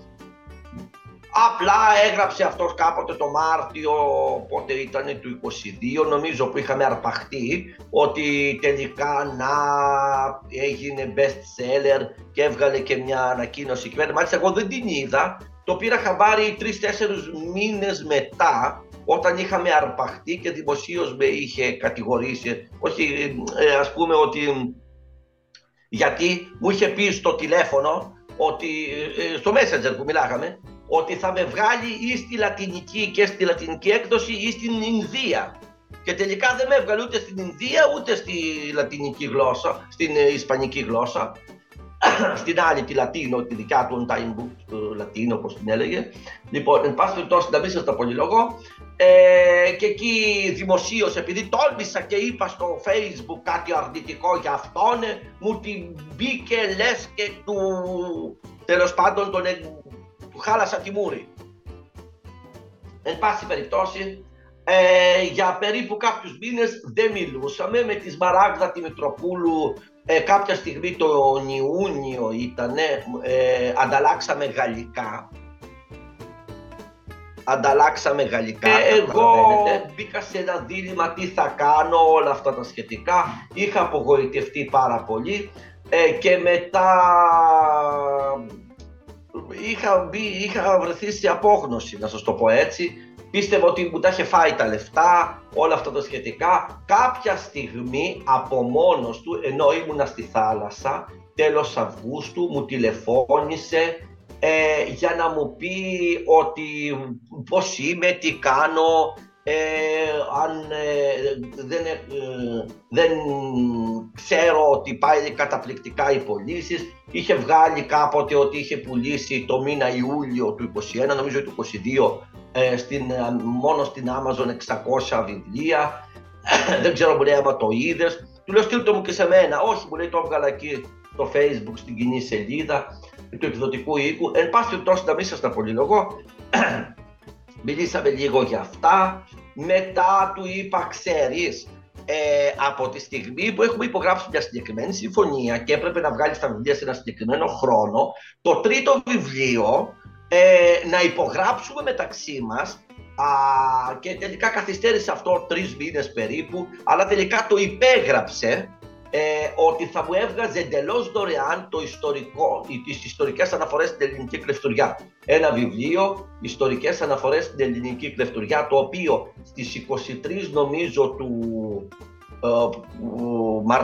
Μαρτίου του 2021, που κλείσαμε 200 χρόνια από την Επανάσταση του 1821, το έβγαλε στην Amazon, όπως μου είπε, στην ελληνική έκδοση κατάφερε, παρόλο που ήταν στα ελληνικά, ενώ η Amazon απαιτούσε αγγλικά ή και κάποιες άλλες γλώσσες, αλλά όχι την ελληνική. Αυτός το κατάφερε για 2-3 μέρες, ήταν επάνω όπως μου έλεγε. Εγώ το προσπάθησα, δεν διαπίστωσα. Αυτός μου έλεγε ότι όχι, είχε ανέβει στην Amazon. Δεν μπορούσα να επιβεβαιώσω εγώ αν κατάφερε αυτός για 3 μέρες όπως έλεγε. Μετά τον πήρανε χαμπάρι ότι ήταν στα ελληνικά και το κόψανε. Δηλαδή τις ιστορικές μέρες από τις 23 Μαρτίου του 2021 μέχρι και τις 26 Μαρτίου του 2021 μου έλεγε ότι αυτό το βιβλίο, ιστορικές αναφορές στην ελληνική κλεφτουριά, παρόλο που ήταν καθαρά στην ελληνική γλώσσα και το εξώφυλλο στην ελληνική γλώσσα, τέλος πάντων το κατάφερε και το έβγαλε για 3 μέρες στην Amazon. Εν πάση περιπτώσει, η ουσία είναι ότι πρώτον, το τρίτο βιβλίο δεν εκδόθηκε ποτέ, μολονότι υπέγραψε μια συμφωνία με μένα, επειδή υπήρξε μια καθυστέρηση κάποιων μηνών στην έκδοση ενός βιβλίου και στο άλλο μόνο ενός μηνός. Εν πάση περιπτώσει, να μην σας τα πολυλογώ, δεν βγήκε αυτό το βιβλίο, ένα παράπονό μου. Δεύτερο παράπονό μου, μολονότι μου βούτυξε 4.500 ευρώ, δεν έχω κανένα statement πώς πάνε οι ενημερώσεις, οι πωλήσεις σε διάφορες πλατφόρμες που αυτός τα έχει ανεβάσει, και ασφαλώς δεν έχω πληρωθεί ποτέ, ούτε ένα cent. Και ασφαλώς όταν τολμάω να τον αναζητήσω, δεν τον βρίσκω ποτέ. Εν τω μεταξύ, τι έγινε? Την τελευταία Κυριακή του Νοεμβρίου, φέτος είμαι καθηγητής στην Τίνο. Ήμουν πολύ κοντά στο προσκυνητάρι της Μεγαλόχαρης, έτυχε σύμπτωση, τον βλέπω αυτόν την τελευταία Κυριακή του Νοεμβρίου του 2022. Να προσκυνάει την εικόνα. Μάλιστα συναντήθηκαν τα βλέμματά μας και εγώ από τις πολλές φωτογραφίες που είδα στο Facebook, μάλιστα άνοιξα και τα δεδομένα και διαπίστωσα ότι ήταν αυτός, που δεν τον είχα δει ποτέ real εγώ, μόνο από το Messenger που ανοίγαμε την κάμερα ή κυρίως τηλεφωνικά από το Messenger και από τις πολλές φωτογραφίες που είχε στο Facebook. Εν πάση περιπτώσει, κάποια στιγμή φεύγει, εγώ πίστεψα ότι θα ήταν εκεί μέχρι το τέλος της Θείας Λειτουργίας, εν πάση περιπτώσει, τον αναζήτησα, δεν είχα τηλέφωνο του, μιλούσαμε μέσα στο Messenger, δεν ήξερα που βρισκότανε, ούτε ελληνικό τηλέφωνο, στην Αγγλία είχε δώσει ένα τηλέφωνο του εκδοτικού οίκου, το οποίο δεν το έχω χρησιμοποιήσει ποτέ, γιατί μιλούσαμε με το Messenger. Εν πάση περιπτώσει, να μην σας τα πολυλογώ. Μετά τους στείλα μήνυμα ότι Δημήτρη, ξέρεις, είμαι Τίνο και άμα θέλεις να συναντηθούμε και αυτό, ασφαλώς δεν μου απάντησε καθόλου. Σε είδα μέσα στη Μεγαλόχαρη, μάλιστα έβγαλε μια φωτογραφία αυτός από το μπαλκόνι της Μεγαλόχαρης και τον είδα και τη σχολίασα και από κάτω και δημοσίως, αλλά του στείλα και προσωπικό μήνυμα στο Messenger. Εν πάση περιπτώσει, δεν θέλησε καμία επαφή, δεν θέλησε να με συναντήσει, μόλον ότι μου είχε φάει 4.500 και αν ήταν κύριος, από τη στιγμή που μου είχε φάει 4.500, γιατί να μην πιούμε και έναν καφέ μαζί. Η επιλογή του να μην γνωριστούμε, να μην συναντηθούμε. Εν πάση περιπτώσει, αυτό έγινε και είμαι ο πρώτος που έκανα καταγγελία στην αστυνομία πριν τέλος Ιανουαρίου, πότε ήτανε, στη Διεύθυνση Δίωξης Ηλεκτρονικού Εγκλήματος. Από ό,τι διαπίστωσα πρέπει να είμαστε 18-20 άτομα που έχουμε κάνει ήδη καταγγελία στη διεύθυνση αυτή της αστυνομίας για απάτη. Εγώ μάλιστα εντελώς τυχαία τον Οκτώβριο του 2015 κατέθεσα μαζί με άλλα 34 άτομα που υπήρξαν θύματα κάποιων υπαλλήλων της πρώην Συνεταιριστικής Τράπεζας Πελοποννήσου, στην Καλαμάτα συγκεκριμένα, μήνυση για απάτη σύμφωνα με το άρθρο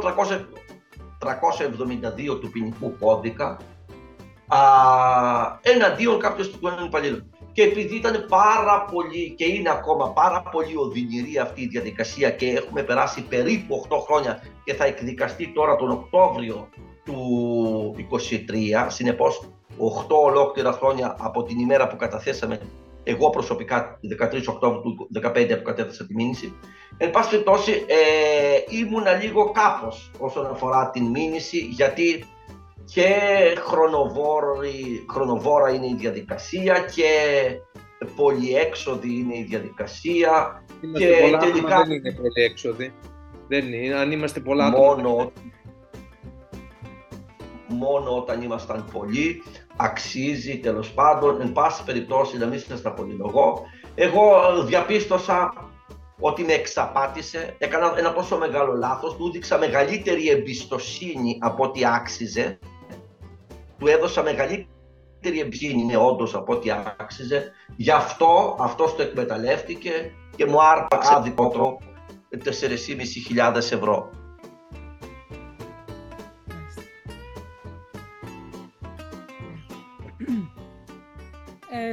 Ακούω από όλους σας πράγματα που μου ακούγονται απίστευτα, ειλικρινά δηλαδή. Δεν... Και όμως αληθινά. Ναι. Εγώ να πω κάτι έτσι για να κλείσουμε μάλλον, ναι, γιατί η Εύα δεν μπορεί να πει το ίντερνετ. Ναι, σε ακούμε πάρα πολύ καλά, Σπύρο, μόνο που δεν σε βλέπουμε, ίσως από τη σύνδεση. Ναι. Όχι, εγώ απλά βλέπω εδώ πέρα ότι κόπηκε η σύνδεση ξαφνικά, κόπηκε και η εικόνα. Ναι. Αφαίνεται θα είναι από το ίντερνετ. Από το ίντερνετ, είναι, από το ίντερνετ, ναι. Εγώ βλέπω, Δημήτρη μου, ότι θα το πω, ίσως σας φανεί λίγο φιλοσοφία, αλλά θα ήθελα να το εκφράσω ότι ουσιαστικά εσείς όλοι χάσατε μόνο χρήματα. Ναι, κοίτα, αυτό είναι το προφανές και το υλικό κομμάτι. Ναι. Δεν είναι μόνο χρήματα, ξέρεις τι... Φαίνεται μόνο χρήματα. Δεν είναι μόνο χρήματα. Έχουμε χάσει πάνω από ένα χρόνο, τουλάχιστον εγώ και η Ράνια, έχουμε χάσει τον ύπνο μας, γιατί τρέχουμε να κάνουμε τα δικαστικά, το τρέξιμο, να κάνει. Δεν είναι. Είναι πολύ παραπάνω από ό,τι αυτό. Άρα δεν είναι μόνο έχεις τα χρήματα, είναι και η ψυχική σας διάθεση. Έχεις χάσει το παιδί σου, έχεις χάσει ένα βιβλίο το οποίο έχεις γράψει και δεν ξέρεις που είναι. Το έχουν κάποιοι άλλοι, όπως ακούσαμε προηγουμένως. Δεν μπορούμε να τα πάρουμε τα δικαιώματα αυτά αυτή τη στιγμή χωρίς δικαστική απόφαση. Και αυτοί που είναι στην Ελλάδα, τουλάχιστον πες ότι εγώ εδώ πέρα κάνω κάτι εδώ πέρα με μια δικαστική απόφαση. Οι άλλοι που είναι Ελλάδα, πώς θα το κάνουν το δικαστήριο στην Αγγλία? Δηλαδή, αυτό πρέπει να το δεις ότι είναι στημένο με τέτοιο τρόπο για να μην μπορούν να του κάνουν κάτι. Ναι. Είναι προφανές αυτό το πράγμα ότι το έχει σκεφτεί αυτό να το κάνει με αυτόν τον τρόπο, γιατί με αυτά τα χρήματα που παίρνει. Δεν μπορεί ο άλλος να του κάνει από την Ελλάδα να βάλει δικηγόρο στην Αγγλία. Πρώτα είναι πολύ δύσκολο να το κάνει αυτός, να βάλει αντιπρόσωπο από την Ελλάδα στην Αγγλία δικηγόρο. Δηλαδή, κινούμαστε εμείς εναντίον του προσωπικά εναντίον του και της, έτσι, όχι εναντίον της εταιρείας, γιατί αυτό έχει να κάνει με την Αγγλία, αλλά εναντίον των ίδιων ως φυσικών προσώπων. Mm-hmm.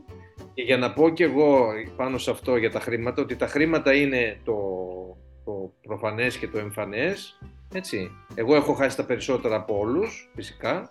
Από εκεί και πέρα όμως, το αίσθημα ότι έχεις γίνει, πώς να το πω, λεμονόκουπα που τους έχουν στύψει και σε έχουν πετάξει, έτσι. Αυτό είναι σαν το βιασμό. Έτσι.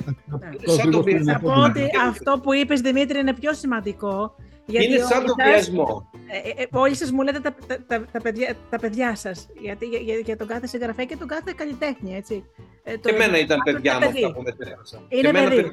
Είναι παιδί. Και εγώ είναι λοιπόν. Ναι.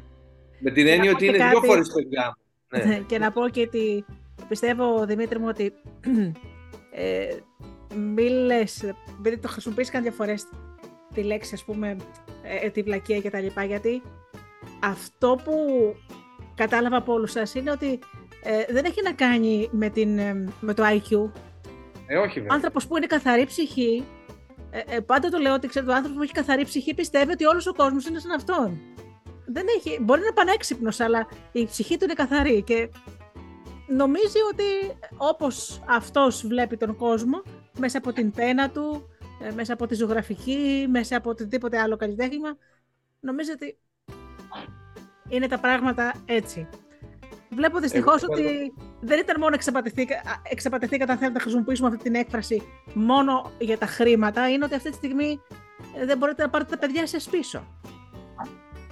Και αυτό, ασφαλώς.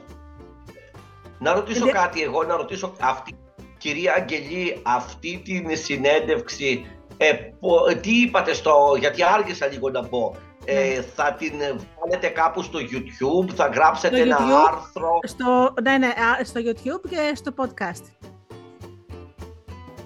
Στο podcast θα μπει ηχητικό. Στο YouTube θα μπει βίντεο. Ναι, κατάλαβα. Θα έχει όλοι το link. Να κλείσω λέγοντας έτσι κάτι έτσι, για να το ολοκληρώσουμε, αν δεν έχετε αντίληψη, ότι πέραν των χρημάτων που δεν ξέρουμε αν μπορούμε να τα διεκδικήσουμε, γιατί οι άνθρωποι αυτοί έχουν ξοδέψει όλα τα χρήματα που έχουν κλέψει από τους συγγραφείς και δεν νομίζω ότι υπάρχουν περιουσιακά στοιχεία για να έχει νόημα να κάνει κανείς αγωγία. Θα το δούμε βέβαια αυτό στην πορεία. Εμένα το μέλημα το δικό μου αλλά και όλων των άλλων είναι να τιμωρηθούν παραδειγματικά, γιατί έπαιξαν πολύ άσχημα με όλους μας. Προσωπικά εγώ αλλά και οι υπόλοιποι θεωρώ ότι δεν θα το αφήσουμε έτσι να πάει αυτό. Ήταν εκτρός ο τρόπος με τον οποίο μου φέρθηκαν και μας φέρθηκαν και εγώ θέλω την παραδειγματική τιμωρία τους, έτσι, γιατί είναι αδίστακτοι. Ας μην μιλήσω για την ψυχική διαταραχή που έχουν, και οι δύο έχουν ψυχική διαταραχή, αλλά αυτό βέβαια σε καμία περίπτωση δεν πρέπει να είναι ας πούμε άλοθη και δικαιολογία για αυτά που έκαναν, έτσι, γιατί λειτουργήσαν εν πλήρη συνειδήση και πάντα αρρώστεναν αφότου γινόταν κάτι το οποίο δεν μπορούσαν να το δικαιολογήσουν. Ποτέ δεν αρρώστεναν την ώρα που κάναν τα εγκλήματα που κάνανε. Αυτό λέω μόνο. Ευχαριστώ πολύ για αυτό το βήμα. Και να πάρετε και τα παιδιά σας πίσω, εύχομαι. Γιατί σε αυτή περιπτώσει είναι δικά σας παιδιά και μπορώ να σας πω κάτι, ότι να τα πάρετε πίσω και αν θέλετε να τα χαρίσετε, θα είναι δική σας απόφαση, έτσι δεν είναι? Μπορεί όλοι μιλήσαμε σήμερα να πείτε ότι θα το έχω το βιβλίο και θέλω να το εκδώσω και να το δίνω δωρεάν. Αυτό είναι δικό σας. Αλλά δεν είναι δικό σας όμως το βιβλίο. Ναι, ακριβώς. Ναι. Ακριβώς, ναι. Ωραία. Ωραία, οπότε θα είμαστε σε εποχή. Γράφω και το email μου στο chat, να το δείτε. Όποιος θέλει μπορεί να στείλει ηχητικό ή ένα βίντεο. Βίντεο. Υπάρχουν κάποιοι που μου είπαν ότι ξέρεις εργάζομαι ή κάποια άλλη υποχρέωση. Μου στείλανε ηχητικό, το οποίο θα συμπεριλάβω. Οπότε αυτό ισχύει για όσους και όσες κυρίες δεν μπόρεσαν σήμερα εδώ. Εγώ να σας ευχαριστήσω που μου ανοίξατε την καρδιά σας. Εμείς. Εύχομαι να δικαιωθείτε. Εγώ θα ήθελα να τελειώσουμε και με μία ευχή, να μην εξαπατήσει αυτή η εκπομπή, τουλάχιστον αυτό το ηχητικό, αυτό το βίντεο, να γίνει αφορμή να μην μπορεί να εξαπατήσει άλλους. Και πιστέψτε μου, θα το ήθελα κι εγώ αυτό. Μακάρι. Γιατί είναι άσχημο να γίνονται τέτοια πράγματα και όλοι εσείς που γράφετε είναι ένα κομμάτι της ψυχής σας μέσα σε αυτές τις γραμμές. Σίγουρα. Οπότε είναι κάτι, είναι, για μένα είναι δημιούργημα, είναι κάτι διαφορετικό. Λοιπόν, εύχομαι την δικαίωσή σας. Θα είμαι στη διάθεσή σας για ό,τι άλλο θέλετε. Εντάξει. Και θα ξαναμιλήσουμε. Καλό βράδυ, καλό βράδυ σε όλους. Καλησπέρα. Στέλνω την εκτίμησή μου στην κυρία Γεωργία Αγγελή και τη συμπαράστασή μου στους συμπάσχοντες. Με το παρόν ηχητικό καταθέτω την εμπειρία μου με τον εν λόγω εκδοτικό οίκο. Το έτος 2020 υπέγραψε συμβόλαιο συνεργασίας μαζί τους, το οποίο προέβλεπε την έκδοση στην αγγλική γλώσσα το κείμενο που περιέχεται στο χειρόγραφο του μυθιστορήματος «Ο κόκκινος μαχητής η άνοδος». Η σύμβαση προέβλεπε τη μετάφραση, την επιμέλεια και τη μετατροπή του σε έντυπο και ηλεκτρονικό βιβλίο, το οποίο θα κυκλοφορούσε στην αγγλική αγορά. Προαπαιτούμενο ήταν η καταβολή ενός χρηματικού ποσού της τάξης των 5.000 ευρώ. 4.000 για τη μετάφραση και 1.000 για την επιμέλεια. Η συναλλαγή έλαβε μέρος μέσω τραπεζικής συναλλαγής, για την οποία δεν πήρα καμία απόδειξη ίσπραξης. Από την πρώτη στιγμή είχα ξεκαθαρίσει στον εκδότη μέσω Messenger στην πλατφόρμα Facebook την επιθυμία μου να επιμεληθεί το εικαστικό του βιβλίου. Η εικαστικός Μαρία Ελένη Βλαστού, γνωστή και με το καλλιτεχνικό ψευδόνυμο Λαβ Ιουσάνκη. Το 2021 πέρασε ολόκληρο, και τη διάρκεια του οποίου δεν είχα καμία ενημέρωση από τον εκδοτικό. Γενικώς δεν είχα καμία ενημέρωση για το πότε ξεκίνησε, πώς εξελίχθηκε, πότε ολοκληρώθηκε η μετάφραση και πότε υποτίθεται ότι θα ξεκινούσε η επιμέρους επιμέλεια. Το 2022, το Φεβρουάριο, βρεθήκαμε σε μια καφετέρια στα Σεπόλια, στην οποία είχε μαζευτεί και η υπόλοιπη συγγραφική ομάδα του εκδοτικού οίκου. Εκεί έφερα σε τηλεφωνική επικοινωνία τον εκδότη μαζί με την εικαστικό και του είχαμε ζητήσει ότι με το που θα τελειώσει οι μεταφραστικές διαδικασίες η επιμέλεια να ενημερώσει την εικαστικό για τις διαστάσεις του βιβλίου, έτσι ώστε να μπορέσει να κάνει τις απαραίτητες μετατροπές για να έχει ένα άρτιο οπτικό αποτέλεσμα, το εξώφυλλο. Και πάλι για λόγους ασφαλείας εδόθησαν εκ νέου τρόποι επικοινωνίας μαζί με την εικαστικό, δηλαδή τηλέφωνο, email και Facebook. Αυτό θέλω να το κρατήσετε για αργότερα.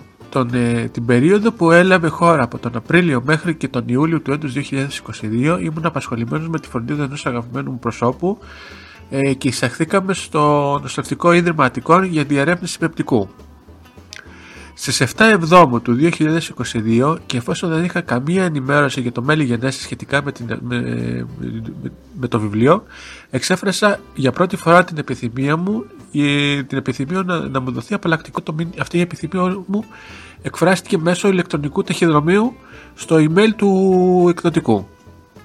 Προς μεγάλη μου απάντηση έλαβα σε σχετικά άμεσο χρονικό διάστημα απάντηση, στην οποία αποτυπωνόταν ξεκάθαρα ότι το βιβλίο είναι έτοιμο προς την κυκλοφορία και υποτίθεται ότι θα κυκλοφορούσε τέλη του Σεπτέμβρη.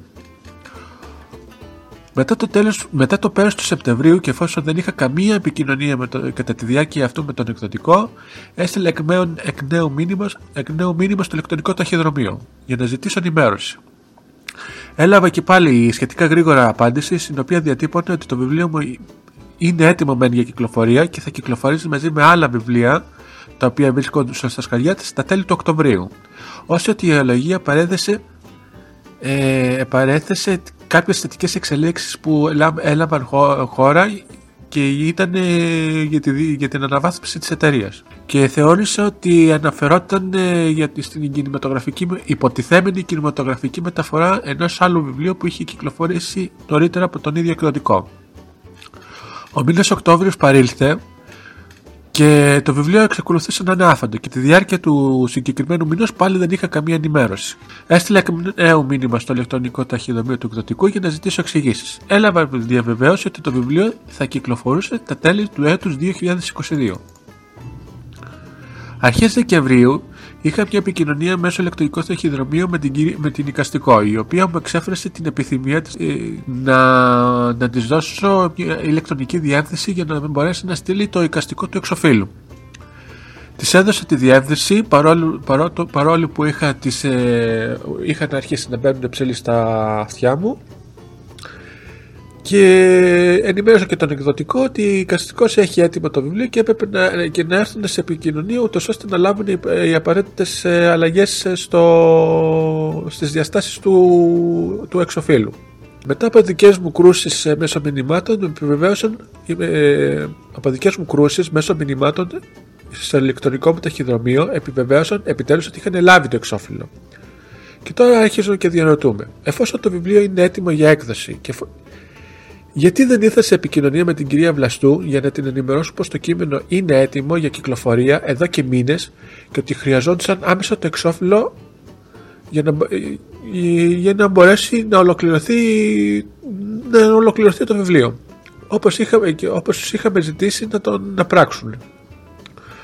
Μετά από μια συζήτηση που είχα με άλλα παιδιά που είχαν υπογράψει ανάλογο σύμβολο με τον εκδοτικό, κατάλαβα, οι χειρότεροι φόβοι μου είχαν επιβεβαιωθεί ότι κάτι δεν πήγαινε καλά, να το πω έτσι πολιτισμένα. Στις 22 του 2022 ζήτησα εκ νέου επαλλακτικό μέσω email και μέσω Messenger στο Facebook. Ζήτησα το μεταφρασμένο μου κείμενο, το οποίο είχα πληρώσει και θεωρώ ότι μου ανήκει, μιας και έχω ξεφλήσει το απαιτούμενο ποσό που μου ζητήθηκε, και το απαλλακτικό για να μπορέσω να δω τι μπορώ να κάνω για να μπορέσω να προωθήσω το συγγραφικό μου έργο σε κάποιον άλλο εκδοτικό. Να σημειωθεί ότι ο μόνος λόγος που επικοινωνούσα με τον εκδότη μέσω της πλατφόρμας Facebook είναι το γεγονός ότι δεν μου έδωσε ποτέ κάποιο νούμερο του κινητού τηλεφώνου έτσι να μπορώ να επικοινωνώ μαζί του με πιο άμεσο τρόπο. Μάλιστα πρόσφατα έλαβα ένα ηχητικό μήνυμα από μια επιστήθεια συνεργάτηδά του μετά από το ξέσπασμα του εκδοτικού σκανδάλου, να το πούμε έτσι, το οποίο μου ζητούσε τα προσωπικά μου στοιχεία για να μπορέσει να μου στείλει το απαλλακτικό. Εγώ τους είπα ότι τα στοιχεία είναι ήδη στη διάθεσή τους από το συμβόλαιο που είχαμε υπογράψει. Μέχρι και αυτή τη στιγμή το απαλλακτικό δεν μου έχει δοθεί. Τάσσομαι υπέρ των υπόλοιπων πασχών των παιδιών και προχωρούμε σε αγωγή εις βάρος του εκδότη και του εκδοτικού οικού, γιατί για λόγους για τους οποίους μόνο ο ίδιος ξέρει, αδυνατεί να εφαρμόσει τις υποχρεώσεις που επομίστηκε από την υπογραφή του συμβολέου.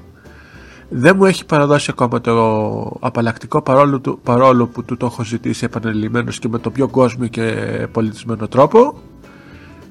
Και σκέφτομαι τώρα κατόπιν συνεννόησης με τους υπόλοιπους συμπάσχοντες και σύμφωνα με τις οδηγίες που θα μας δώσει η νομική μας ομάδα που θα μας εκπροσωπήσει, να προχωρήσω και σε απέτηση χρηματικής αποζημίωσης.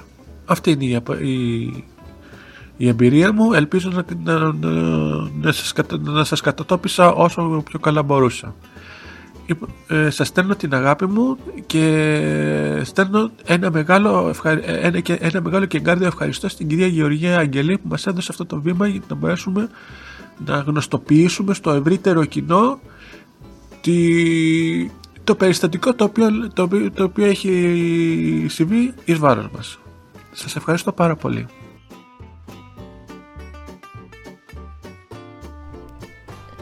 Σας διαβάζω την μαρτυρία της συγγραφέως Ελένης Βουγιουκλάκη Μπυρμπίλη. Ονομάζομαι Ελένη Βουγιουκλάκη Μπυρμπίλη και είμαι συγγραφέας.